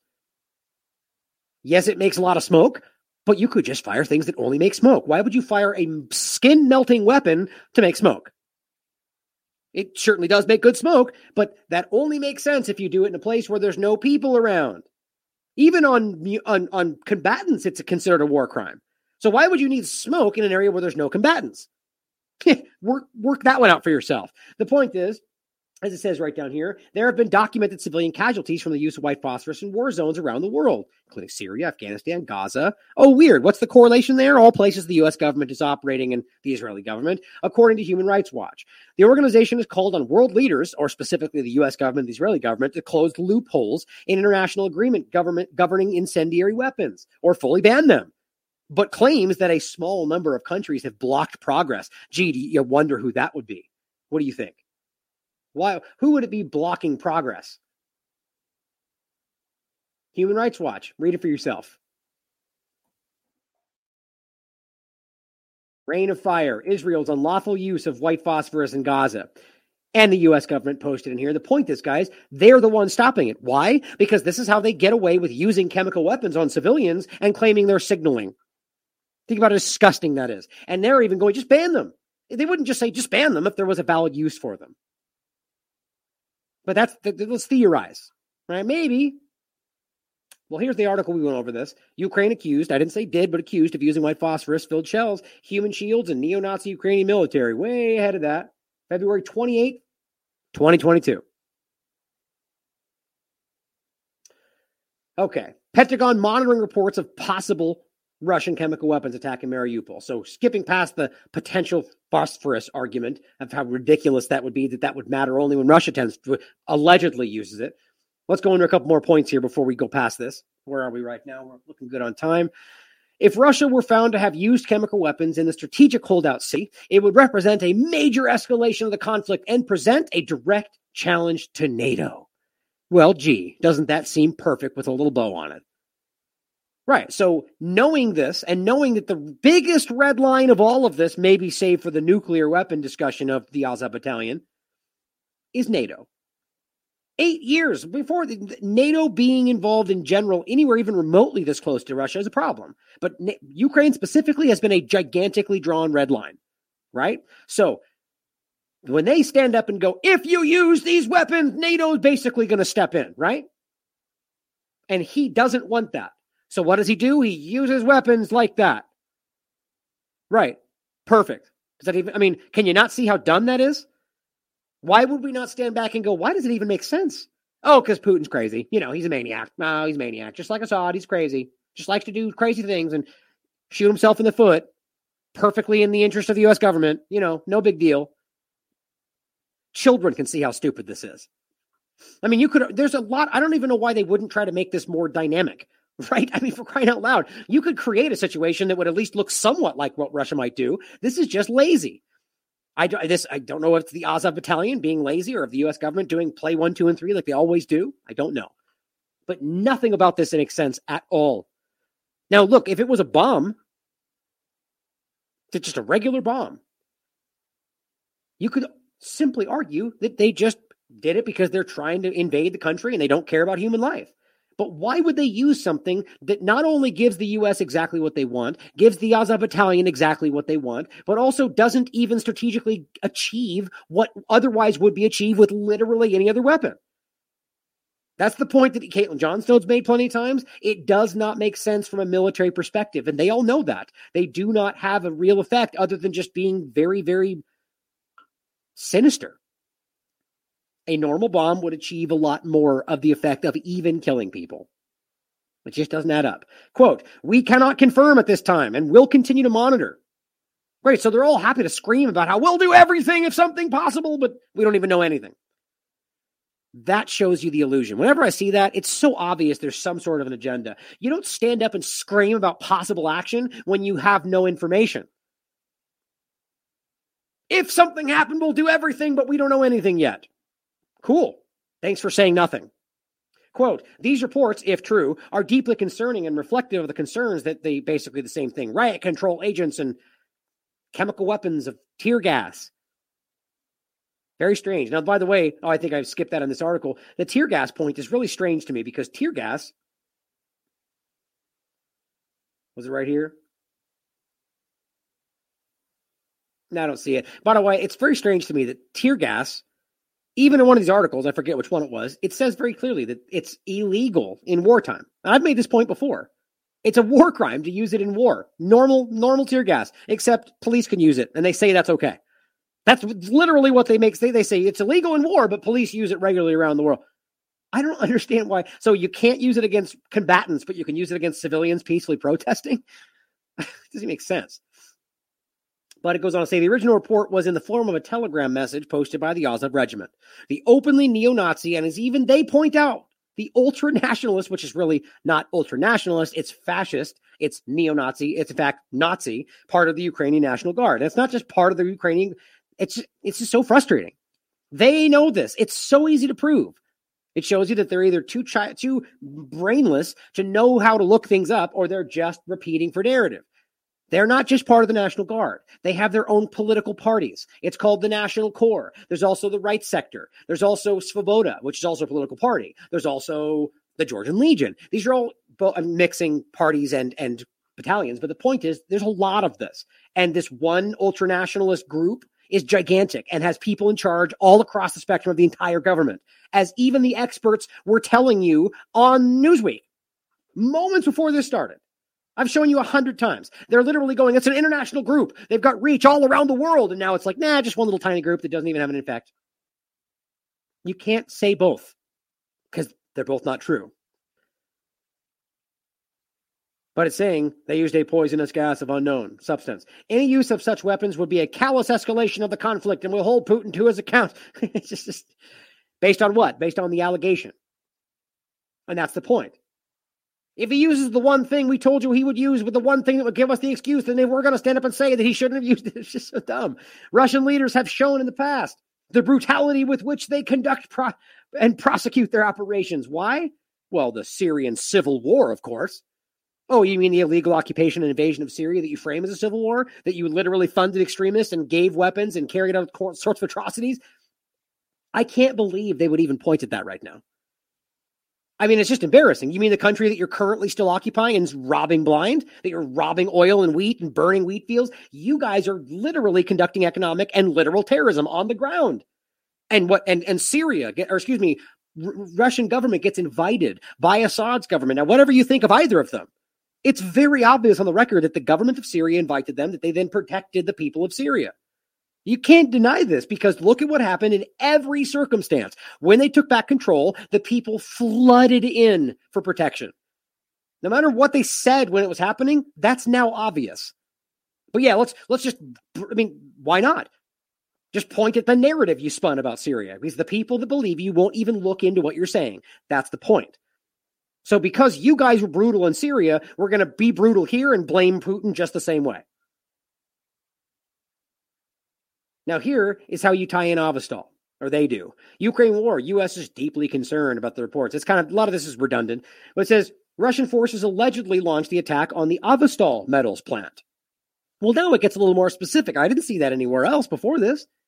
Where, why weren't they pointing at the Azovstal metals plant? Because I'm not, I'm seeing inconsistent reporting on this as well, where Ukrainian troops are said to be entrenched. I mean, they don't even almost want you to know that. They're acting like, no, they're bombing this plant because they want to hurt Ukraine. Well, now it's becoming more clear that they are completely entrenched in there, that possibly there are high level people they've been trying to fly out. Here's what it says The Azov Battalion, which has been heavily involved in the fighting in Mariupol, no, they literally control Mariupol. Just frustrating how bad these people are at their jobs or they're liars, and has strong ties to the far right. Isn't it funny how they're just really desperately trying? They each have their own way of framing this. They're ultra nationalists. No, they're ties to the far right. You guys just spent weeks pretending that wasn't true. That's why you're struggling and squirming in writing this out. Yes, they're neo Nazi level, terrorist level people. Yes. And that's what you were saying before you got here. Now you went through a brief period of trying to pretend like that was fake because we weren't supposed to admit it. And then it was like, well, kind of real, but Putin's lying. And now it's just like, well, they're far right. They're dangerous. But let's move past that. it's just, it's really embarrassing. And they're right. It says they, uh, oh, that's the part we read, drop this, but they, they add here during a drone attack on Azovstal Metals plant. A drone attack. And we've heard this already, haven't we? Yes, that's right. George Webb discussing this, saying the secret war to me means sea drones, robotic launchers, and specifically talking about Azovstal. Pretty interesting. It's hard to miss the connections and that you, you know, can only guess exactly right so many times. Goes on to say, one injured man described a sweet tasting white smoke. Maybe they don't know what white phosphorus is supposed to taste like. Maybe they lied. Or maybe it's nothing of the kind. Maybe they made it all up. Covering an area of a plant after an explosion. Another said he felt immediately unable to breathe and had collapsed with cotton legs. Edward Basurin told Russian state TV that remaining Ukrainian forces in Mariupol were entrenched at the Azovstal plant and that Russia should encircle it and smoke out the moles. You see how this is patching together? So that's supposed to make it look like we literally used the word smoke because we were going to gas them and we didn't think that was like it just this is how you patch together a clumsy narrative that will influence the lowest common denominator. The person that thinks that, oh, he said smoke, therefore he did it, because that adds up. That's what children would do. That is how a lazy person makes a narrative to say, look, he said smoke and we just saw smoke and it tastes like smoke and therefore they did it. Speaking on Monday night. Now, look, I'm not, I'm not saying I know that, right? I mean, that's it just, what I'm pointing out is that is a lazy, if, if all you have is that they said smoke out the moles and now you're claiming you saw smoke, that's not proof. That's a very, very, very flimsy evidence point. Speaking on Monday night, Zelensky said any use of chemical weapons would make a new stage of terror attacks against Ukraine and called on Western nations to arm his forces with weapons needed to defend his country. Right. So one day before, he stands up and goes, Any new thing will be a new stage. And then the next day, the thing happens. Why does anybody feel like that's not suspicious? I could have said that less confusingly. Why would you think that's why would that's obviously suspicious? And then, of course, calls for the things he needs to defend his country. But of course, simultaneously has been winning against Russia's massive military while he doesn't have everything he needs to defend himself, because those add up, right? Quote, unfortunately, we are not getting as much as we need to end this war sooner. right? Because he's pushed them back. It's such a flimsy argument. I am sure that we will get almost everything we need, but not only time is being lost, the lives are being lost. Lives that can no longer be returned. Right. The other, because lives can be returned. You see what I mean? This is, I don't know what he was trying to reach at. He's basically trying to make you feel guilty, saying that you're killing people by not giving me everything I need to fight this war that's not your war. The American people, Ukraine people, whatever. He says that if you don't give us what we want, you're killing people. Think about that. Why is it anybody else's responsibility? That's pretty ridiculous. But then he goes to say the lives of Ukrainians are being lost, lives that can no longer be returned.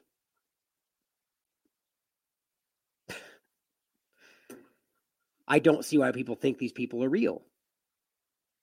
I don't know if somebody wrote this down for him and he messed it up or what. But I'm not familiar with lives that can be returned after they're lost. So all of them are lost, right? The lives of Ukrainians are being lost. Well, the lives of Russians are being lost. The lives of the Donbass people are being lost. None of them can be returned. But I guess they just said it to make it sound like something was meaning something because these people are ridiculous. U.S. Defense Minister James Heappey ruled nothing out in terms of a Western response if chemical attack was confirmed.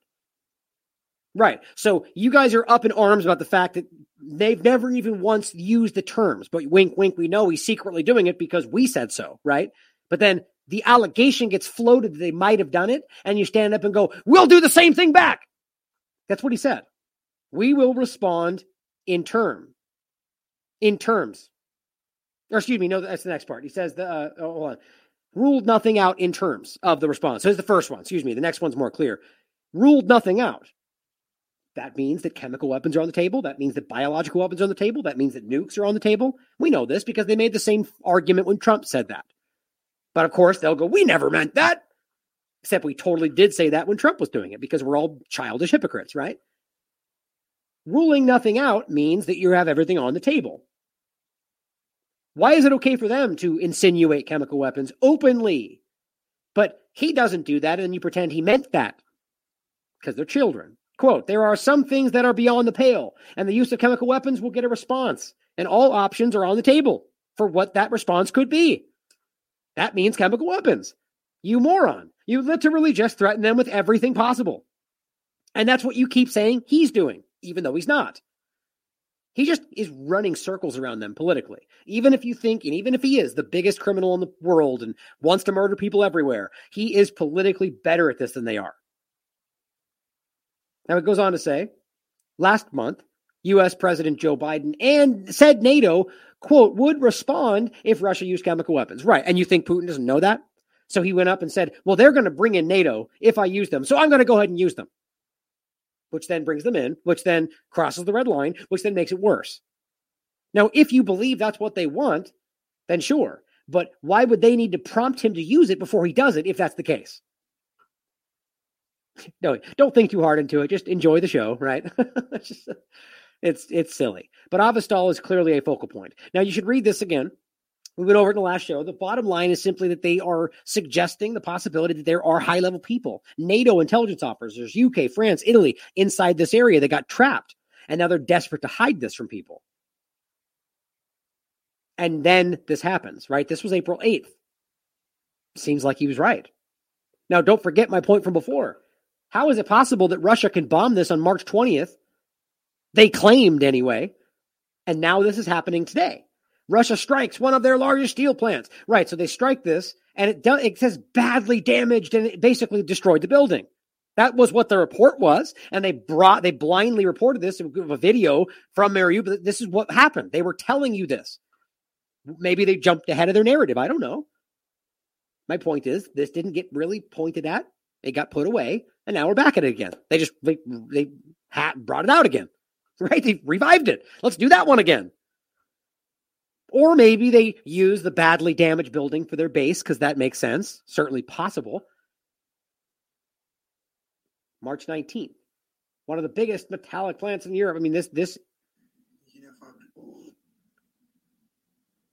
Right. So just wait. I'm I'm willing to bet we're going to see this video resurface as if it just happened, and blaming, you know, having it mixed up. Now the point is, guys, why would this make sense? I think it's because they're continually reusing these narratives, recycling them when they don't get really pointed at. This is something that Vanessa Beeley and I discussed in the past about Syria, arguing that there was a lot of false flags conducted by the Syr extremists that weren't even pointed at because they couldn't just keep doing them every three days because it got because it was i mean even the ones they did got exposed and they are ridiculous and we know that now. Even people like robert fisk from the independent went there on the ground and said which by the way never happens anymore. He probably put an end to that. Not him personally but because he did that they said no more. You can't expose our lies. And they revealed that it was a false flag Every one of these has been overtly, completely destroyed. They are false flags. They committed false flags. The U.S. government carried out false flags in Syria. You need to wrap your mind around that.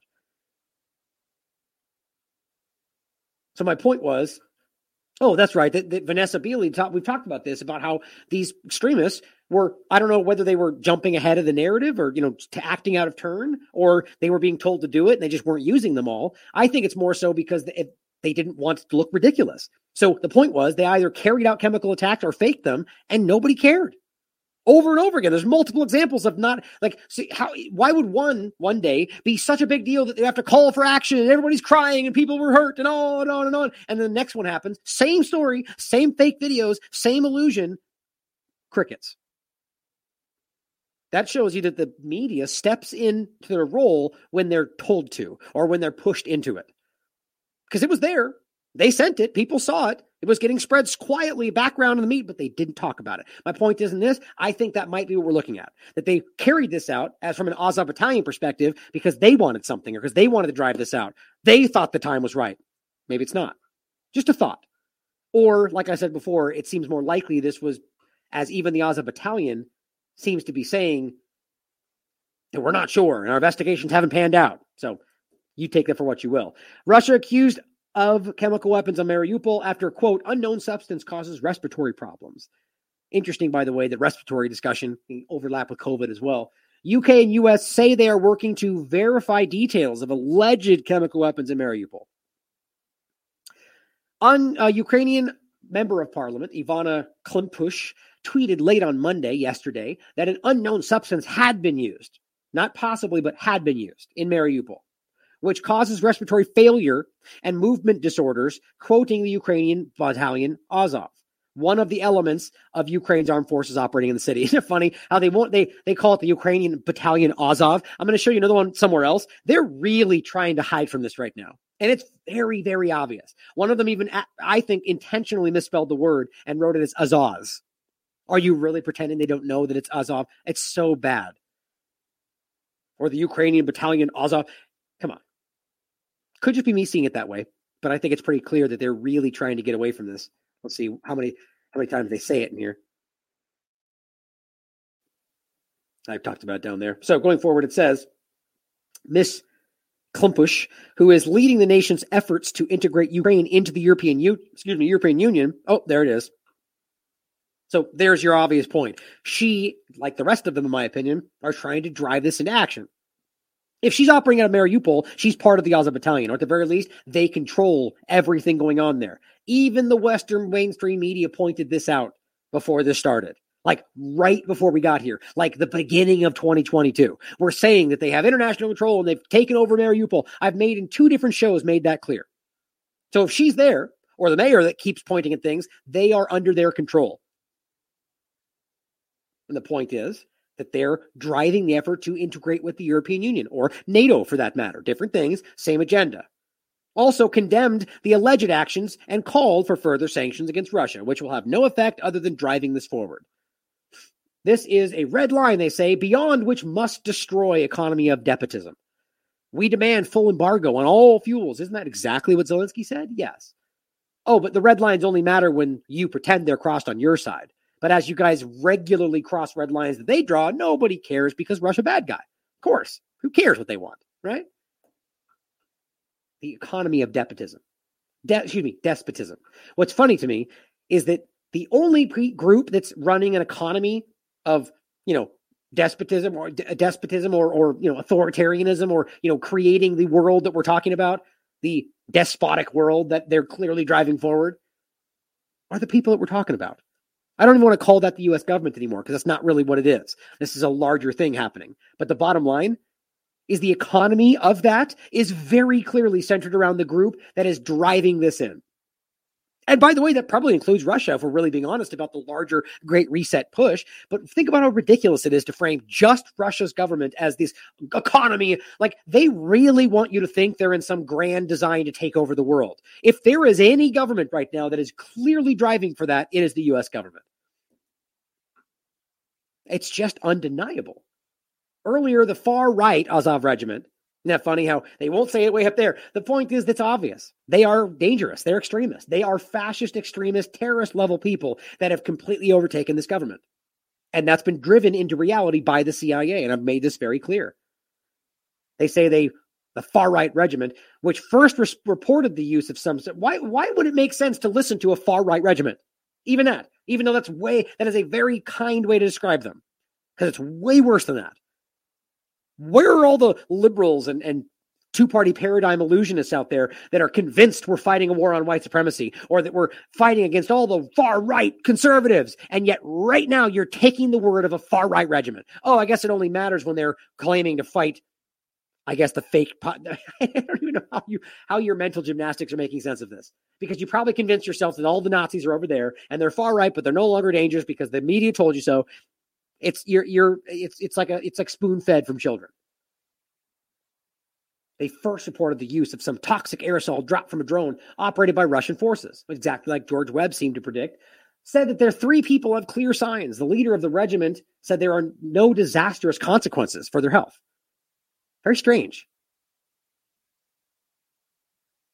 I think that was, yeah, that was the last part of it. So going over to this next part. I want to make sure we think about it's interesting the, the timing of basically predicting that this not necessarily would be a drone strike, but that drones were involved in this. And he seemed to call this out because he argued that the U.S. Delta Force was in Ukraine and the people stuck in these areas. He also pointed out specifically in 2020 with CNN that Azov was involved with China and the initial spread of pathogens like coronavirus in Wuhan and Hong Kong under NATO supervision, but then referencing specifically discoveries with Azovstal. Like this all ties back together. I find it very interesting. I think this is a central part of what's actually happening here. So it brings us back over to what they're saying here on the Telegraph. Okay, good. I didn't lose it. Says Russia Ukraine latest news. Vladimir Putin warns West's economic blitzkrieg against Russia has failed. Now, sure, they're going to say, oh, he's lying.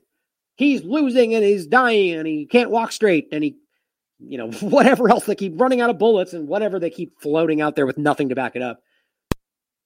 He says opposite. So you should listen to both and come to your own conclusions. The point is that what's happening seems to back up what he's saying. Speaking after talks with the Belarusian counterpart, Luk- Lukashenko, in the Russian Far East, Putin said, quote, that blitzkrieg Krieg, Craig, on which our foes were counting on did not work. He added that Russia's financial system was operating well. Again, that they're screaming about how we're destroying their economy. And I do think they're probably having a larger effect and he'll admit, but I don't know. I, they've been trying to insulate themselves from this for decades. I don't think that this is really hurting them like they're pretending it is.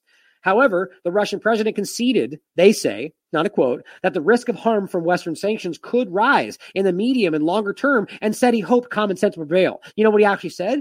That their sanctions will increase and he hopes the common sense will prevail. Of course, how they framed that is what he means is that he concedes that it's hurting him. No, he didn't say that. These people are children. And I just, I keep saying that, but it's, it's child level. You're at at some level you know you're really fully taking him out of context because that's what you think he means or i don't know. It's childish.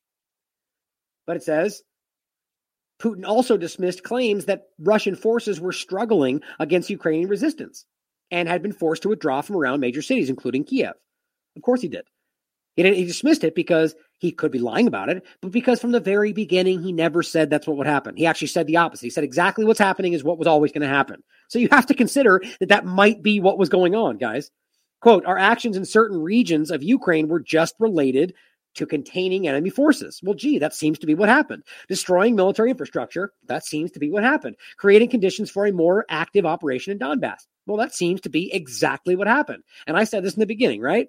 If that pans out, we need to stand back and go, maybe that's what he was really doing. I'm not saying I know that. To suggest that might be the reality is not any kind of one sided idea. It's simply being willing to consider one side of a double sided argument. It's amazing how considering what Russia's saying might be true is being a, a one sided shill for Russia. It's like objectivity has literally become the opposite today. We are in 1984. Oh, it's funny I say that actually. There's going to point coming up later in the show. But think about that, guys. I mean, we I'm not we have to consider that maybe he was being honest. But just floating that possibility, they're going to go, "Oh, you're a shill for Russia." it's just maniac level stuff right now. Goes on to say, our actions in certain regions of Ukraine were just related to containing those forces. He says we added earlier, he added earlier in the day that he had no doubts that Russia would achieve all of its objectives in Ukraine. There's RT. Ukrainian neo Nazis make chemical attack claim. This is what this is their addition to it. Most of it's the same, but I wanted to add a couple other parts. It says separately, the Ukrainian parliament accused Russian forces of quote. This is where it gets really obvious to me. Firing on nitric acid tanks in the Donetsk region. Okay, so right now, understand. They're saying they carried out chemical attacks. And then Ukrainian parliament, parliament members just randomly said on top of that that they're also firing on nitric acid tanks in Donetsk. Quote, they said this was reported by the patrol police, according to a post in the parliament's Twitter account. So this is legitimate. This is their own Ukrainian account from the government. Locals are urged to prepare protective face masks and soaked in soda, soda, uh, soda solution.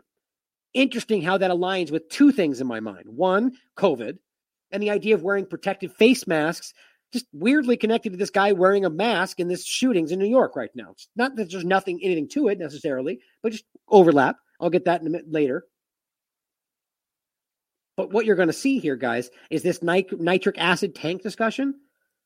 That happened last week, and it's provable. So here they are clumsily lying to you yet again. Now, I don't know why they wanted to kind of pull that into it. Maybe because the chemical argument was falling flat already and they thought they could use the video. I mean, I'll show you what I'm talking about. Here's Liz Truss. Reports that Russian forces may have used this, or, you know, like we're seeing everywhere. We're working urgently with partners. You mean Ukraine? Yes, that's what they're talking about to verify this. Down here it says White House Press Secretary Jen Psaki first set the stage of course she did. For an alleged Russian chemical or bioweapon attack. Isn't it funny how it's chemical or bioweapon or anything, right?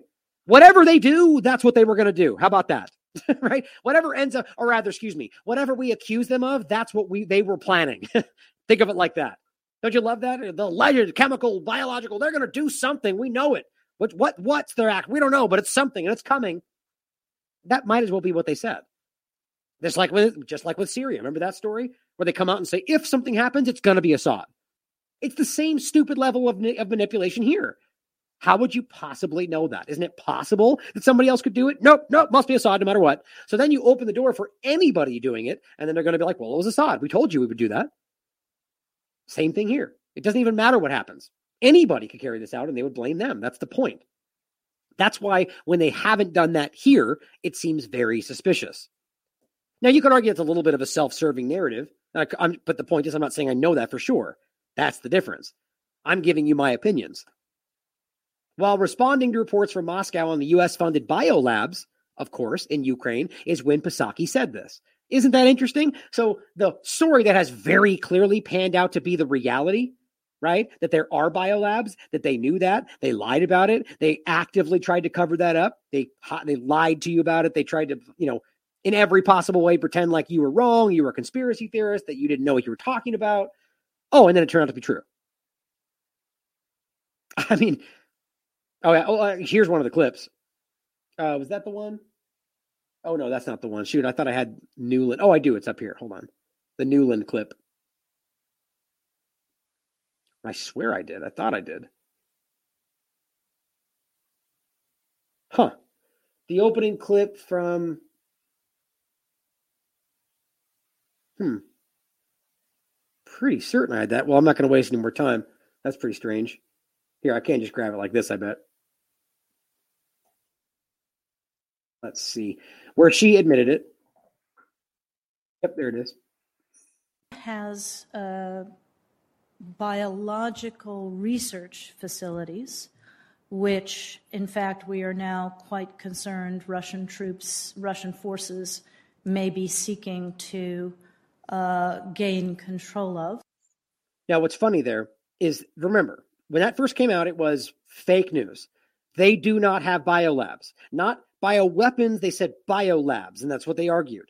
Period. Over and over. Of course, then she comes out and says that, and it's obvious. But before she said that, we proved it. Here's the documentation. They have them. They paid for them. The U.S. is involved. I mean, it's child level. I keep saying that. I mean, I really can't get past that. This is a choice, like ch- ch- like petty child level, like stomping your feet, plugging your ears. Like I'm not going to look at it. That's the kind of stuff we're dealing with right now.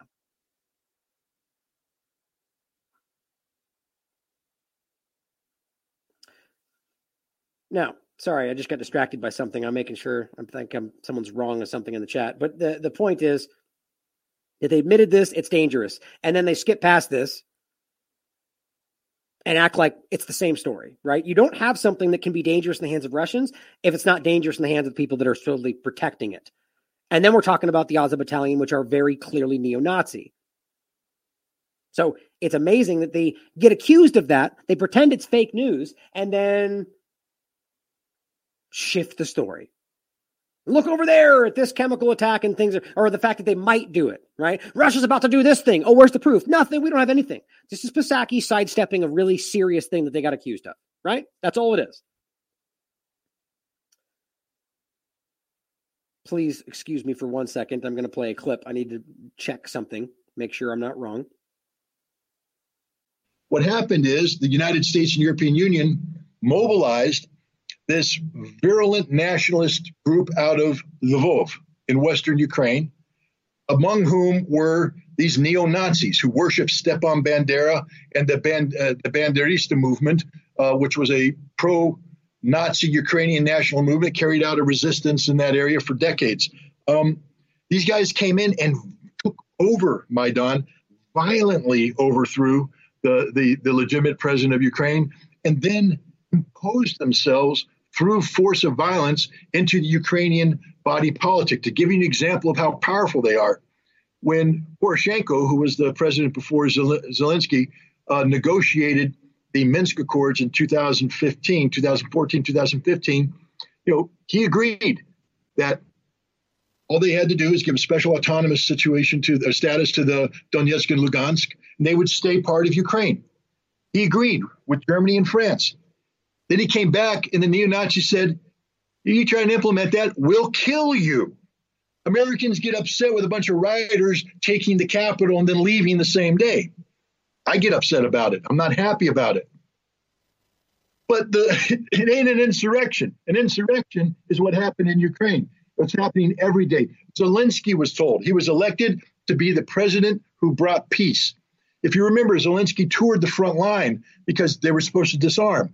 And he went up to the Azov battalion and he said, disarm. And they laughed at him, kicked him out. He said, I'm the president of Ukraine. They said, shut up, we'll slap you. He had to leave. And he was told, if you sign Minsk, we will hang you by the neck until dead. That's the control these people have. And they've done it in the military. They, you know, these people should have been disbanded, arrested, shot. Instead, the military absorbed them and then promoted their officers throughout the ranks so that there's neo Nazis everywhere. And the biggest embarrassment of all is when British, American, and Canadian troops go to Ukraine to train that military and NATO tactics, NATO equipment.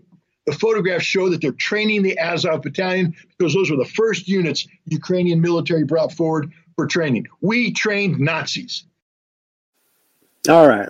I appreciate those that were uh, no worries about about doing that. I thank you for pointing out the time. I, I, so uh, seven central is when I'll be jumping over to that other other interview. I just want to make sure that I wasn't mistaken on that. So let's continue. No worries, guys. I appreciate the point out. Um, so here we are.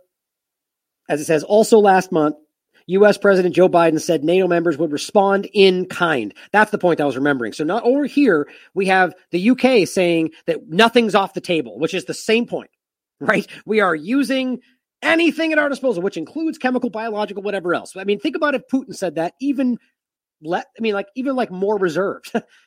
Say, I mean, they would freak out. He said everything, you know, you know, they would do that. Here is P- Biden saying in kind. You know what that means, Biden? The same thing, but I don't think he knows that. I think he just thought he, oh, I'm going to respond.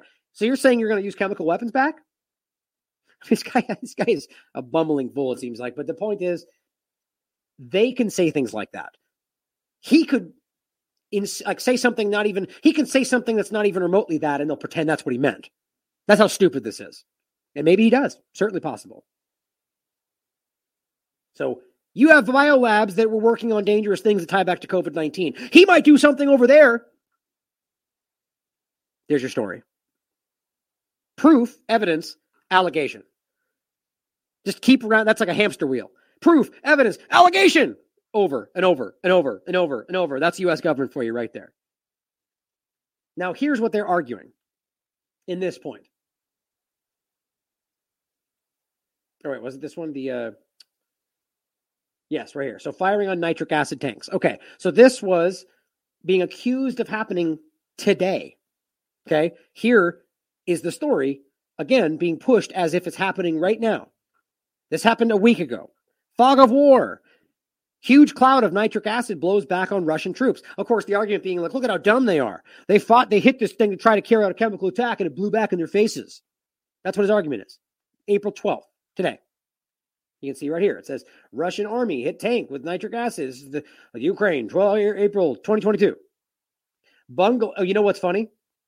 Nah, I'm not going to go into it. I think that's been changed. But it says bungling Russian troops reportedly blew up a tank of poisonous nitric acid only to watch the wind waft it back towards them. It has emerged from Ukraine. Images of the brown cloud of noxious gas appeared, reportedly n- near under fire Luhansk Oblast, as local forces mocked their Russian enemy. Oh, there it is right there. So it's uh, the, the bottom one. So the point is, this article is just like the rest of Western press is parroting what they're saying. So these officials reach out and say, look at what they did. This is a Ukrainian parliament member saying this. So just like they've been taught by the rest of corporate media, these other ones come out and just push the narrative. But here is the reality. Or excuse me, this is one of the other ones from April 10th at the very least, which is two days ago. So somebody else is already trying to get ahead of this. A powerful explosion, which is this location, but it's not from April 10th. So I don't know where why this will keep bubbling back up because the reality is this happened on April 5th. And what's interesting to me is that this is very clearly at the hands of the Ukrainian government. Let me, let me show you. So what I keep showing you, this happens. Whether they carried it out, they faked it, or whatever you're talking about, and then a week later they flip it around and they blame it on Russia. Like it's just it is very lazy. They just keep recycling these things. The explode. I mean, at the very least, whatever you think happened, ask yourself why members of parliament and the Ukrainian government are right now saying they did this today. when you can prove that it happened a week ago. The explosion of nitric acid at the chemical plant in, uh, I knew I was going to forget it. Oh, I wrote it down. Rubiznone, Rubiznone, which is really weird pronunciation, but I certainly looked it up. Rubiznone is a, the UK version of it, I guess, but was carried out while considering the direction of the wind and a full understanding of the consequences for the civilian population of Donbass. The, this is a Ukrainian forces chemical attack.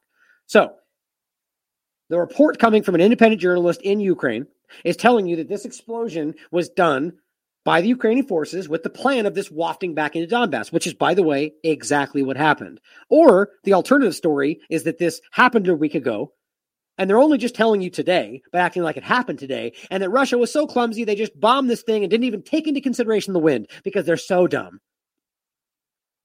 I mean, God, it's just, I don't even feel like they're trying, or they just don't think we're smart enough. Here is another report. All back on April 5th. I mean, there's no way they could have reported about this back on April 5th if it happened today, right? It's pretty clear. Alleged attack on Ukrainian chemical plant by Ukrainian forces, April 5th. Reportedly, Ukrainian forces have blown up a tank that is supposed to contain hydrochloric acid while retreating, which, by the way, makes sense. You want to, which is what they've already done in multiple verifiable situations where they carry out massive, they do things to hurt people because they're losing. Now, here's what TASS is saying April 5th, also April 5th. According to early reports, retreating from the area, the Ukrainian troops, Ukrainian troops blew up the tanks with presumably nitric acid. A photo posted by a lieutenant colonel on the Telegram channel features a brick red cloud after the explosion. He wrote the explosion was timed to take into account the winds that are now blowing toward the settlement in Russia, or specifically the Donbass region, which is controlled by the LPR forces. Pretty interesting, isn't it? Now, here's another report, April 8th, right? So we haven't even gotten to the 12th, which is today, which is where they're all, the Ukrainian parliament is claiming it just happened. Here's another report in between that. Claiming to have proof of Ukrainian provocation, Russia, they detonated chemical tanks capable of destroying life radius of 30 kilometers. Right. So not only did they say this happened without going, they did it, just like the US government does with no proof. They said this happened, we're not sure which I just keep pointing out. You could pretend they're doing that because they want to make it look like they're. I mean, how you only go so far in pretending to be and be, you know, show due diligence and, and and have honesty and whatever else before you just ultimately become the same that way. I mean, it's pretty funny. I'm not arguing that's what's happening. I've said from the very beginning that it obviously is beneficial to this government to be the counterbalance to what the U.S. is clearly being, which is dangerous and bad and violent and murderous I don't believe for a second that that is actually what they are. That's just my opinion. I believe that it's been ever since Syria and before that when they step up and do the right thing, it's hugely beneficial to them. So they go, well, geez, let's just, you know, I, I, that's my opinion. And it really is just opinion. I mean, that's just a general observation. But look at what keeps happening. I mean, how many times in a row does Russia step in and play the role of the person fighting against the bad thing until you maybe think maybe that's what they're doing? Even if it is just as a means to an end. Again, that of course will be framed as pro Russia when really it's just pro objectivity. And it's the opposite of what everybody seems to be doing today. So here they are coming in in the middle and saying, well, now we have proof. So we threw out the possibility we didn't know. And now we came back and said, here's evidence of what we're talking about. You just can't be more counter to what the U.S. keeps doing, which they go, here's what happened. Shut up. You have to take our word for it. That's our evidence. Our evidence is we told you to shut up and you have evidence. I'm being facetious, but that's Ned Price saying, well, we, the evidence is that we told you about it. Russian authorities claim to have evidence of a Ukrainian provocation of a chemical attack to corner Moscow, saying it could endanger the lives of those around it. Russia has credible evidence that Kiev is planning more chemical provocations with the support of U.S. advisors. The head of the Russian delegation said this at a conference on military security and arms control in Vienna, Austria. On April 5th, they said the Ukrainian army, before leaving the area in People's Republic of Lugansk, blew up a tank with chemicals at the site of the Zara industrial plant. Zarya. 40,000 tons of sulf- sulfuric, hydrochloric, and nutri- uh, nitric acid with ammonia still remain there. If it exploded, it is capable of destroying all life within 30 kilometers. We have credible evidence that Kiev is planning another chemical provocation with support from U.S. masterminds. He further warned that one possible scenario was the explosion of a railroad tank with chlorine at the railway station here, which, by the way, is not what happened. So again, you could argue that if it was them just setting up the false flag they were going to carry out, wouldn't make much sense to accuse them of something that doesn't happen and then carry out something else, does it? You know, just all this logic clogging up their narrative, right? Down here it says, it's not surprising that Washington has handed over a number of chemical protection suits to Kiev. Of course, they're going to argue it's because we think Russia's going to carry out attacks. Exactly what they're going to say, or probably already have. But it says at the same time, to cover up such underhanded schemes, it baselessly accuses Russia of plotting provocations, which is what Russia says. It seems pretty interesting, doesn't it? Now, don't forget that, but that this ultimately did happen, right? Because you can see their even coverage of the actual pictures, which on April 5th later exploded. Not today, which is what they're trying to use it for. I just don't know how you get past stuff like that. They're lying, period. Now, here is Newsweek basically telling you what's going to happen. Russian chemical weapons in Ukraine could see NATO troops deployed. Well, weird. It's almost like that's the self fulfilling prophecy, right? They stand up and say, if this happens, we're going to do NATO stuff. And then they go, oh, something happened. Wow, now we have to. Grow forlorn hero. The UK's Undersecretary for Armed Forces has said that, quote, all possible options are on the table.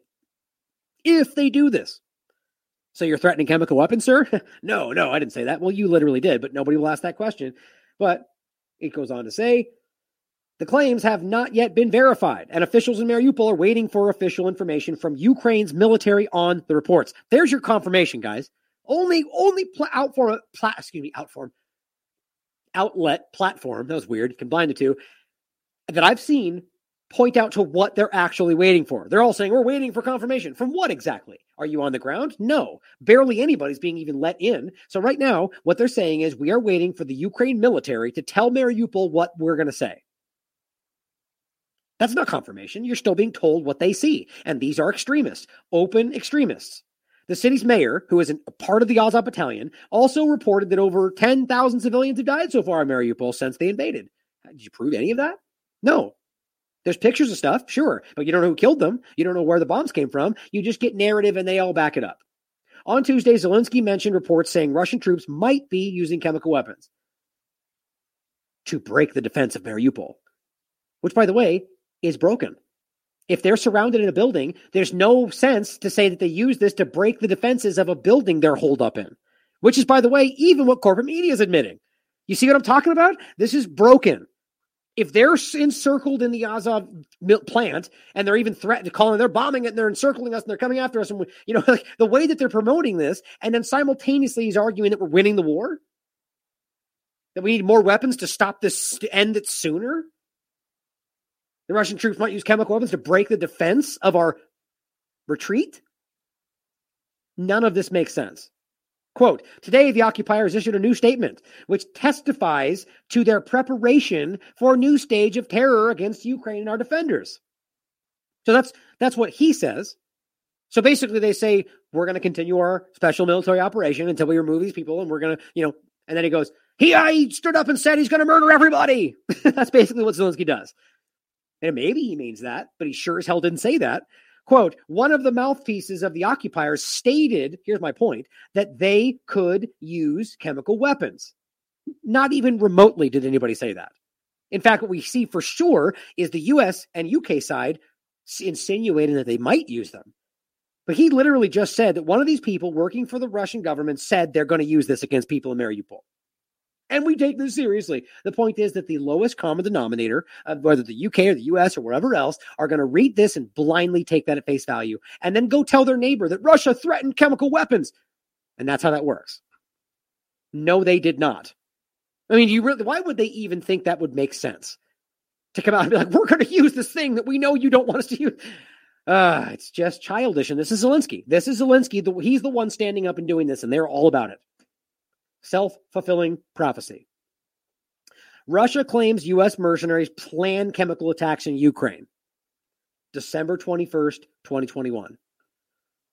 Now, I'm not saying that proves that they knew it. I mean, it could just as easily mean that they planned it all the way back then. That's what they'll say. But the point is, guys, where did it begin? Right there. Now, I don't mean the back and forth. What I mean is this argument about who was going to carry out these attacks is because there was seemingly intelligence about what they were doing in Donbass. And by the way, it seems to have happened with many different attempts in regard to bombings as well as the chemical thing we just talked about. which is pretty clear. Or how about the missile that struck the train station that that undeniably came from Ukraine-controlled territory? Or Bucha, for that matter, which even apparently corporate press is now quibbling about whether there was some uncertain things there. I mean, guys, this is falling apart just like COVID. But I don't I don't know whether they're walking it back or what's happening right now, but they're quibbling about whether this is real. But in the meantime, they're still pushing forward their agenda. And you Zelensky, of course, is a huge part of that. But the point is that they called this out. If you want to really point to who said it first, if that matters to you, Russia was saying they were going to do this before this all really kicked off. And I think this is maybe the recycling part of it, where they go, well, no, they said it. They did it. You accuse them of things they're doing, and they do it, and they point at Russia. Now, here's the last part of it before we finish this off. This is the last, the most recent one I saw. This is also from today, obviously, because today's when it happened. But the Guardian says, did Russia really use chemical weapons in Ukraine? Isn't it funny? As Corbett always puts, when there's a question mark, it means no, or usually means no. Experts are skeptical. Really? I, I mean, why now? I don't have to make the point again. I just think it's pretty silly. They've not cared about quibbling about anything up until now. Every single other narrative has been not only backed, but they shout down anybody that says that it could be anything else. What, what if they're lying? Oh, you're a conspiracy theorist. That's the kind of thing we've seen. Now, for the first time, they actually get the thing they keep telling is going to happen, and they're all walking back before we can even jump into the story. I mean, I, I haven't reported it yet, and I'm like, they're already going, we don't know. I think it might be wrong. There's something very strange about this. And I'm, like I said, I'm leaning towards this was the way it was supposed to be presented to give them an illusion of due diligence, maybe just to set the table for thoughts about chemical weapons before they carry out the bigger one, which is a biological. I mean, who knows? I could theorize all day. Here's what it says Ukraine forces hold up in the besieged city of Mariupol. Again, you see what I'm talking about? How can they be besieged and hold up in the area when they had to do this to break their defenses? I mean, even amongst their own reporting, it's back and forth, right? I mean, it's you, I just showed it to you. It's pretty embarrassing. It really is embarrassing. They can't even get their own story straight. That's like it's like one group is stuck on the narrative from a week ago, just like with COVID. Or the next group got the inside thing from the CDC, so they're two steps ahead, and they're all telling you the truth, but they're all telling you something different which is what usually gets caught, what usually exposes this to main, to people to mainstream media, like it did with me, where you go, how can they both be lying, or how can they both be telling the truth? They're not holed up if they're winning. They're not besieged if they had to break defenses, right? Okay. Ukraine forces hold up in the besieged city of Mariupol. Well, I guess besieged, but anyway, announced late on Monday the Russians had used a poisonous substance. But in the following 24 hours, evidence to corroborate this was a chemical weapons attack has proved harder to find. Okay, so who's looking? It's a good question, right? Who's looking? How would the Guardian know that? Are they on the ground looking? Do they have people digging through the dirt trying to find it? No, no, they don't. So the Ukrainian government, specifically the Azov battalion that's controlling Mariupol, is apparently reporting these things, but then countering their own statements. Nobody should believe that. A scant initial report circulating on social media described victims as having respiratory failure and a rather specific diagnosis of vestibuloatactic uh, Anomaly inner ear problems leading to dizziness and perhaps vomiting, eye twitching, and loss of balance. As it says, the first uh, at the first, a middle aged man described seeing a white smoke coming from a, the factory, specifically the Azovstal steel plant. Weird how that just came became the central point, right? And, and it's just, that's the place that they're currently besieged and held up in, right? And one of the two locations where Ukrainian forces are holding out. And that's what the, specifically Azov battalion part of it. The smoke or fog, he later said, was a sweet taste. So the fog comes out of their building. And if the allegation is that they somehow carried out a chemical attack, where's the evidence of it? Where's the launching of it? Right? Where's the missile? Or did they secretly walk inside the building and carry it out and then run? Nobody even cares to die. I mean, other than the fact that maybe this is why they're going like, Jesus, this is pretty flimsy. Maybe we won't talk about it. It is too soon to say definitively what happened the first time ever so far in the Ukraine discussion, right? First time. Good job, you guys. Glad you're finally waiting for evidence. One chemical weapons expert said, Dan uh, Kazenta, Kazita, the author of A History of Nerve Agents, cautioned that remote diagnosis was always difficult and questioned why, in the initial report, such a specific medical phrase was used. Isn't it funny how none of them did this on any of the Syrian attacks? or anything else anywhere ever. It's like the first time I've ever seen them all come together and be like, we don't know. Well, this seems like it's suspicious and they shouldn't be saying that. I've just never seen it like this outside of the other side of the story. Eliot Higgins, of course, right? The guy and Bellingcat who always steps in and just toes the line for the narrative. He comes right in and says, that's inconsistent. And I don't think this is right, which pretty much ex- exposes to me that this is not exactly what we think it is. Eliot Higgins, the founder of Bellingcat Investigative Journalism, said the symptoms described in the video were inconsistent with any nerve agent I'm familiar with and with no reports of people constriction and dilation. Okay, so how about when Syria had the attack, right? And they're spraying water hoses over people, and there's random con- eh, contradictory claims of this. I feel this way. My throat feels this way. My ear feels funny. My eyes feel. It was ridiculous. There was all sorts of things coming out left and right. And what they do? Toe the line. That's all chemical tax because Syria did it and blah, blah, blah. And then they went after that other tack with the thing on the bed and they just towed that damn line. And they are embarrassingly caught for that. But here they are going, oh, it's inconsistent. What's inconsistent? The things you can glean from the video that you were sent? There's no actual evidence here, but they're sure as hell ready to jump right into it and give their statement. Fake news. Nevertheless, it was crucial for Ukrainian forces to try to recover any munitions used, which may be possible because chemical weapon shells are designed to release their contents rather than explode. Right, which is true. So they're all coming out with their discussions, waiting on evidence. So it could be that this is the, the Soviet weapon that we're going to see pop up. And then I'll just be laughing about how really, really bad this was, worse than ever. Because if they really come around and then say, "Well, we def- we proved it was Russia tomorrow," I'm going to laugh because this is clumsy. You know. Anyway, I don't want to get too far ahead of myself. My thought is, if that is that direction, that it's going to be that one we saw, the rusted old garbage thing. They're going to say it's Soviet, therefore Russia. But the point is that they would know by now. They would know by now. So I don't know why we're waiting. Investigations in the UK and the US are continuing. Right. Let's pretend like people in the US and the UK are somehow investigating what's happening in Ukraine. And they're doing it all right now. No, they're patiently waiting by their phones or their computers for Zelensky to say, here's what we're finding, here's what we're going to say, or whatever, which way that goes. They're not investigating anything. The Pentagon spokesperson Kirby said overnight that the U.S. has concerns about this Russia's ability to use these agents back and back and back to keep pulling this tear gas argument in. Oh, there's what here's the point right here. Tear gas is a banned chemical weapon in war although it's used by police around the world for legal purposes. Huh? How can you? It's not like you use them differently. It, it's just dumb. We live in a dumb world with dumb things like this all over the place. Where oh, that makes sense because political agenda, or because I have this side and we're not supposed to admit that's wrong, or blah blah blah. That's dumb. That's stupid and contradictory, and we all know that. Then finally, just to point out something funny. Uh, where was this? Oh, that was it. I'll make sure I'm glad I didn't forget that. The image I used today. I just think this is so stupid. Here's Eliot Higgins pointing at the Azov battalion with their weird staged background of all these, like, what's that supposed to be? Like a bunch of first aid stuff? Like, like is that your first aid table in kindergarten? Like, here's our hand sanitizer, here's our bandages, and here's our stuff. Like, that's clearly kind of like we're in a chemical weapon zone. I don't even know what it's supposed to be. The point is that that's the Azov faking this in a very clumsy way with his mat, with his, with his I guess, the bottom part of a baklava on his face, which wouldn't even stop a statistic. It wouldn't have any statistically significance on a biological or anything. Like the point is, he's wearing his his thing over his face when he does this because he wants you to know that there's chemicals around. Right? Oh no, I've got chemicals and I've got my thing up because I'm in danger. I'm just I just want you to see the theater and the bad theater of all of this, or Zelensky on a on a on a stairwell thinking about what he's going to do, and then you get these background pictures of all these high level lights and different camera angles, and and you know it's fake, guys. They are faking this. This is a wag the dog situation. The guy's an actor.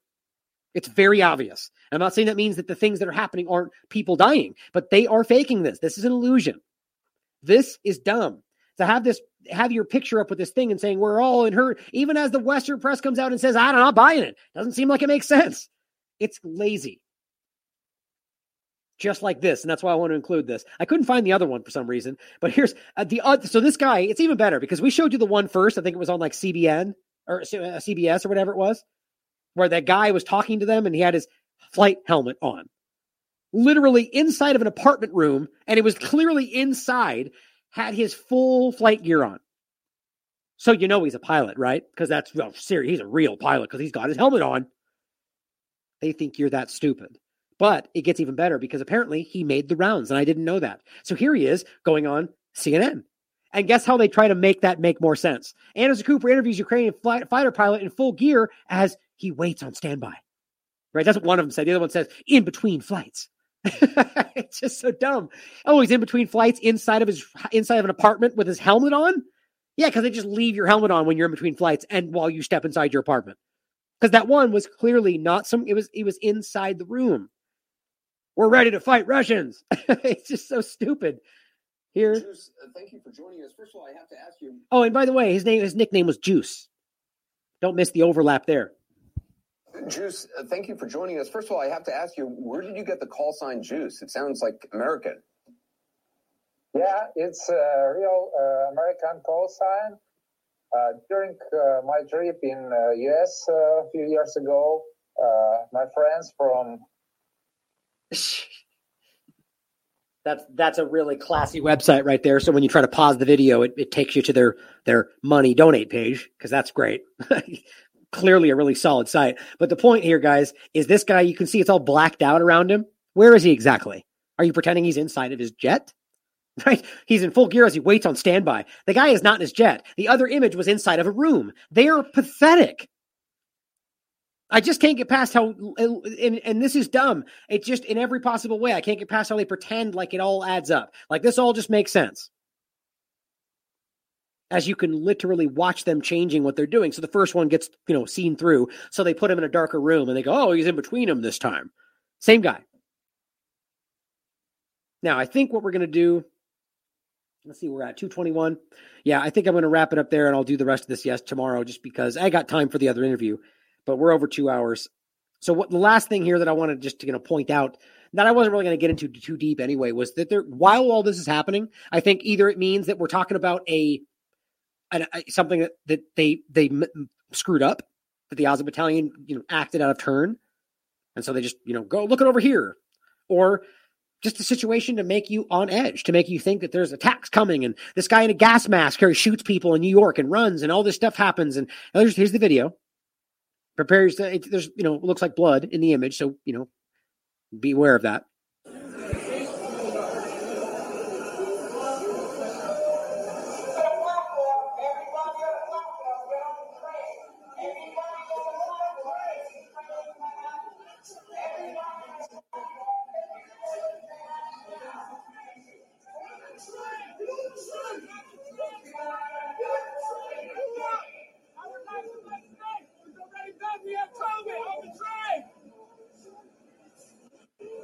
Yeah, right. I mean, I don't know what that. I don't know why that's. I mean, so there's a gunman, and we should all jam in the train.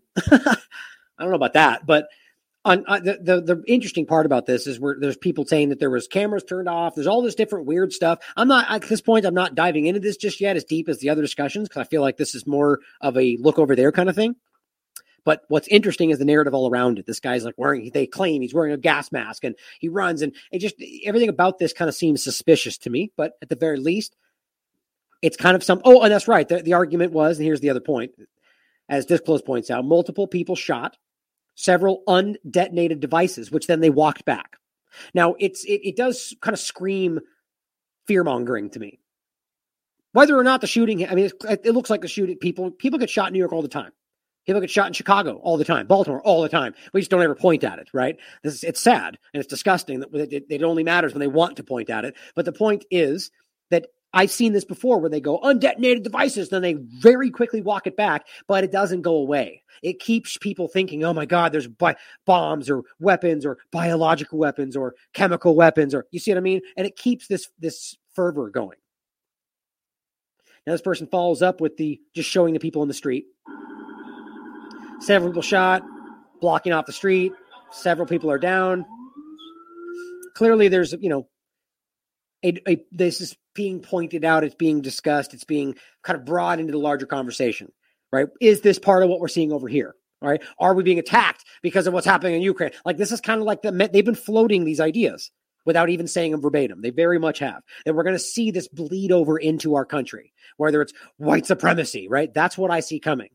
They're going to argue that this is some kind of a, a Russian staged white supremacy attack, which they already floated, right? We already saw Psaki get asked that. Or do you think they're going to carry out white supremacy attacks? Which it's like, where did that even come from? There's literally nothing that suggests that would make sense except you posing that question and now pretending that they do that. I promise that ties back in with the Azov battalion. But I don't see any connection other than that. Here was something that happened just before this that people think there doesn't seem to be any connection to any of it, but nonetheless, it all weirdly ties in the same time frame as this random manhole explosion in New York.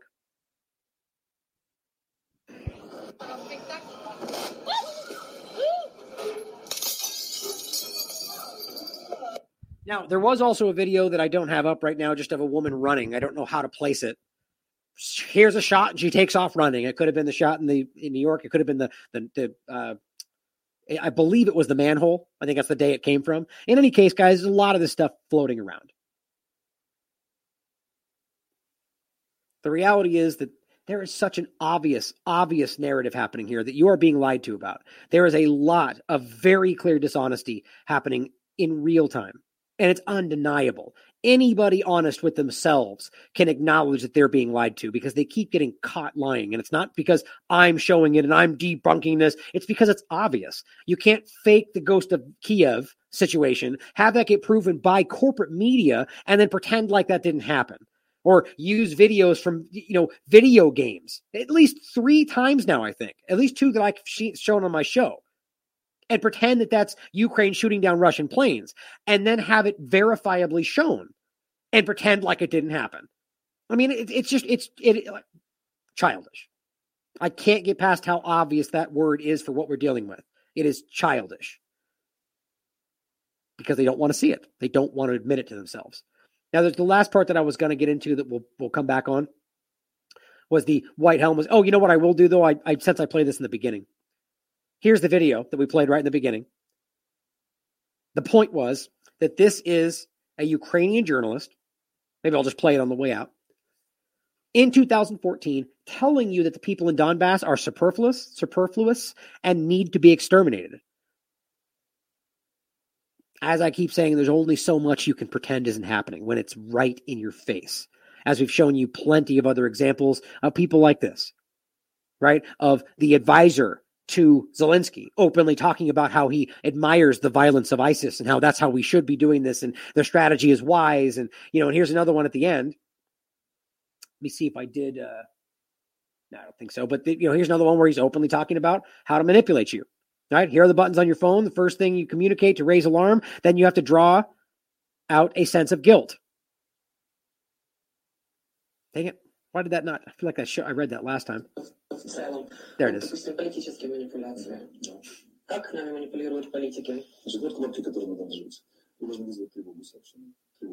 First, you communicate just to raise alarm artificially. Then you draw the sense of guilt, which I was just telling you, right? They want you to feel like you're killing Ukrainians by not giving them money.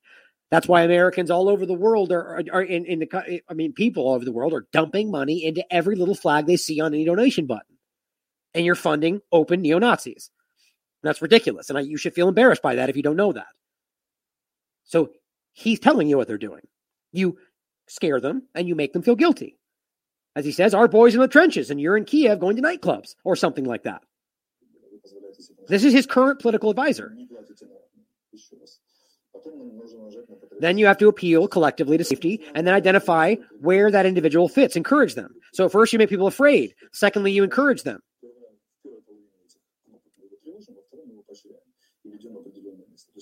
Make them terribly afraid. Then you show them the exit. From the expectations around this exit, you have to join here and here, and everything will be all right. These are the people that you're supporting. These are terrorists, guys. That is a terrorist mentality. They are manipulating you. Expectations are set by identifying to a certain group. We are brothers, Ukraine, Ukrainians. We have fought back the Russian invasion. Nothing scares us anymore. They don't care. What about the Russians that live in Donbass? What about the Russians that live in Crimea? They don't care about them, guys. This is the point. This is what they think of them. От ви спитали, як так може бути? Е, так може бути тому, що Донбас взагалі регіон, який, ну, це не просто депресивний регіон, розумієте? Там настільки великий комплекс таких грона проблем, і головніше, наприклад, тому, що там просто дика кількість абсолютно непотрібних людей. В економі, повірте, я абсолютно свідомо про це говорю.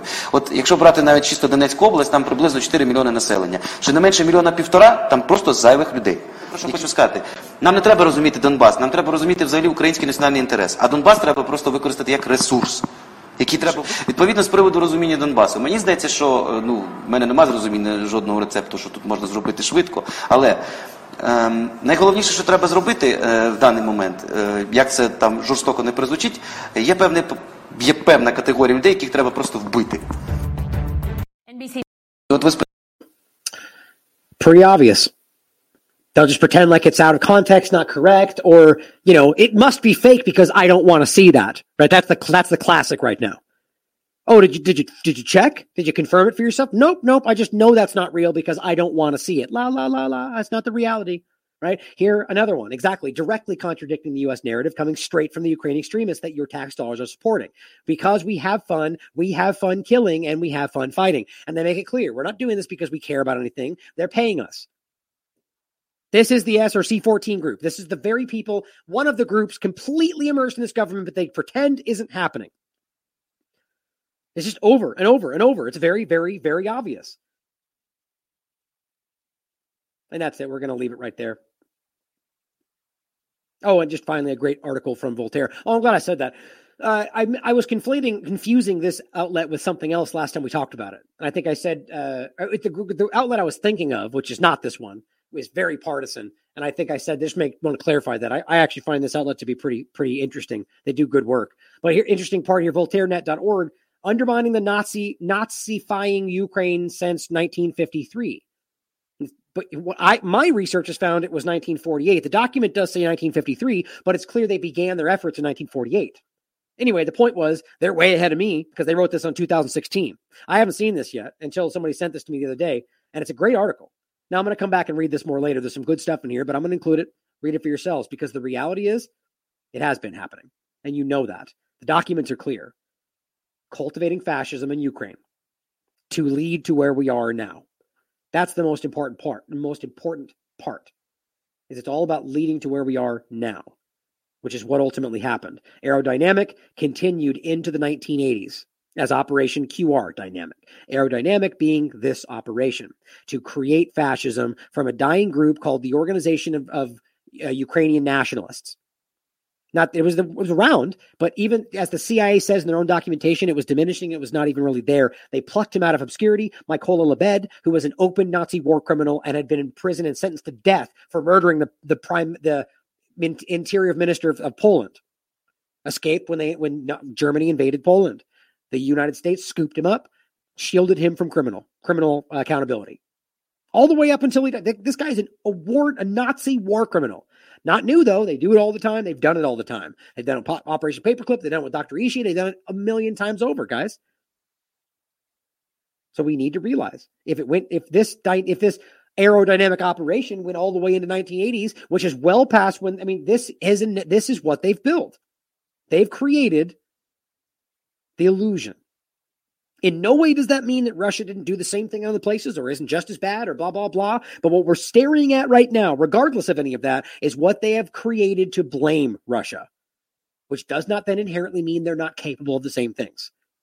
This is what it's called to be a grown up and recognize that we can acknowledge contradicting information and use our discernment. And really, to be quite honest, I don't think it's contradictory at all, but it's for you to decide. So thank you for being here. Make sure you tune in to Geopolitics and Empire. I think technically we're on TNT Radio. I'm not sure where that link comes from, but check out his Twitter feed and whatever else. Uh, maybe it doesn't even come out live till tomorrow. I'm not sure, but he does good work. So I'm really, I'm really enjoying, looking forward to speaking with him. So thank you all for being here tonight. It's so important that we keep doing this, even as it becomes difficult, because who else, right?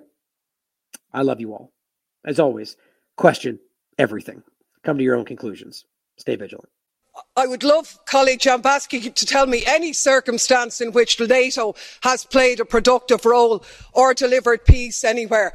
History has taught us that sanctions do not end military conflicts. They do not bring peace. They make the people suffer, not the oligarchs, the people, the people of Russia, the people of Europe. And they're not going to help save lives because the more arms you pump into Ukraine, more the war will be prolonged, the more Ukrainians will die. And it might sound radical, colleagues, but the answer to war is not more war, it's peace. And peace isn't delivered by the barrel of a gun, it's delivered by diplomacy, dialogue. You can wish away your continent's history, but we share a continent with Russia. We will sit down with Russia.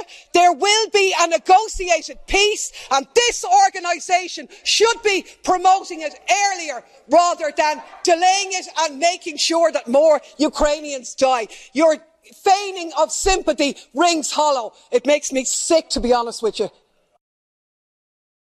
Uh, President, so EU Russia relations are at their lowest ebb ever, and the Parliament's response is more, much more of exactly the same thing. Prevent Russia from developing relations with EU countries individually, ratchet up NATO, strengthen EU defences to deter Russia, sanctions and international investigations, and so on. This isn't a serious, credible document. It's actually a xenophobic rant. Much of the information is false, misleading and one-sided. We surround Russia with NATO bases and we call them the aggressor. We support opposition groups and we accuse them of foreign interference. The European project is not being undermined and divided by Russia, but by the rank hypocrisy that is characterised in this report. And the only beneficiaries of this nonsense is the arms industry made fat on the profits of its hysteria. So would people ever calm down and cop on? We need to work diplomatically with our neighbours for a peaceful resolution of differences. Could she back off the Russia phobia? The last thing we need is a Cold War turning into a hot one. We absolutely reject the report in its entirety.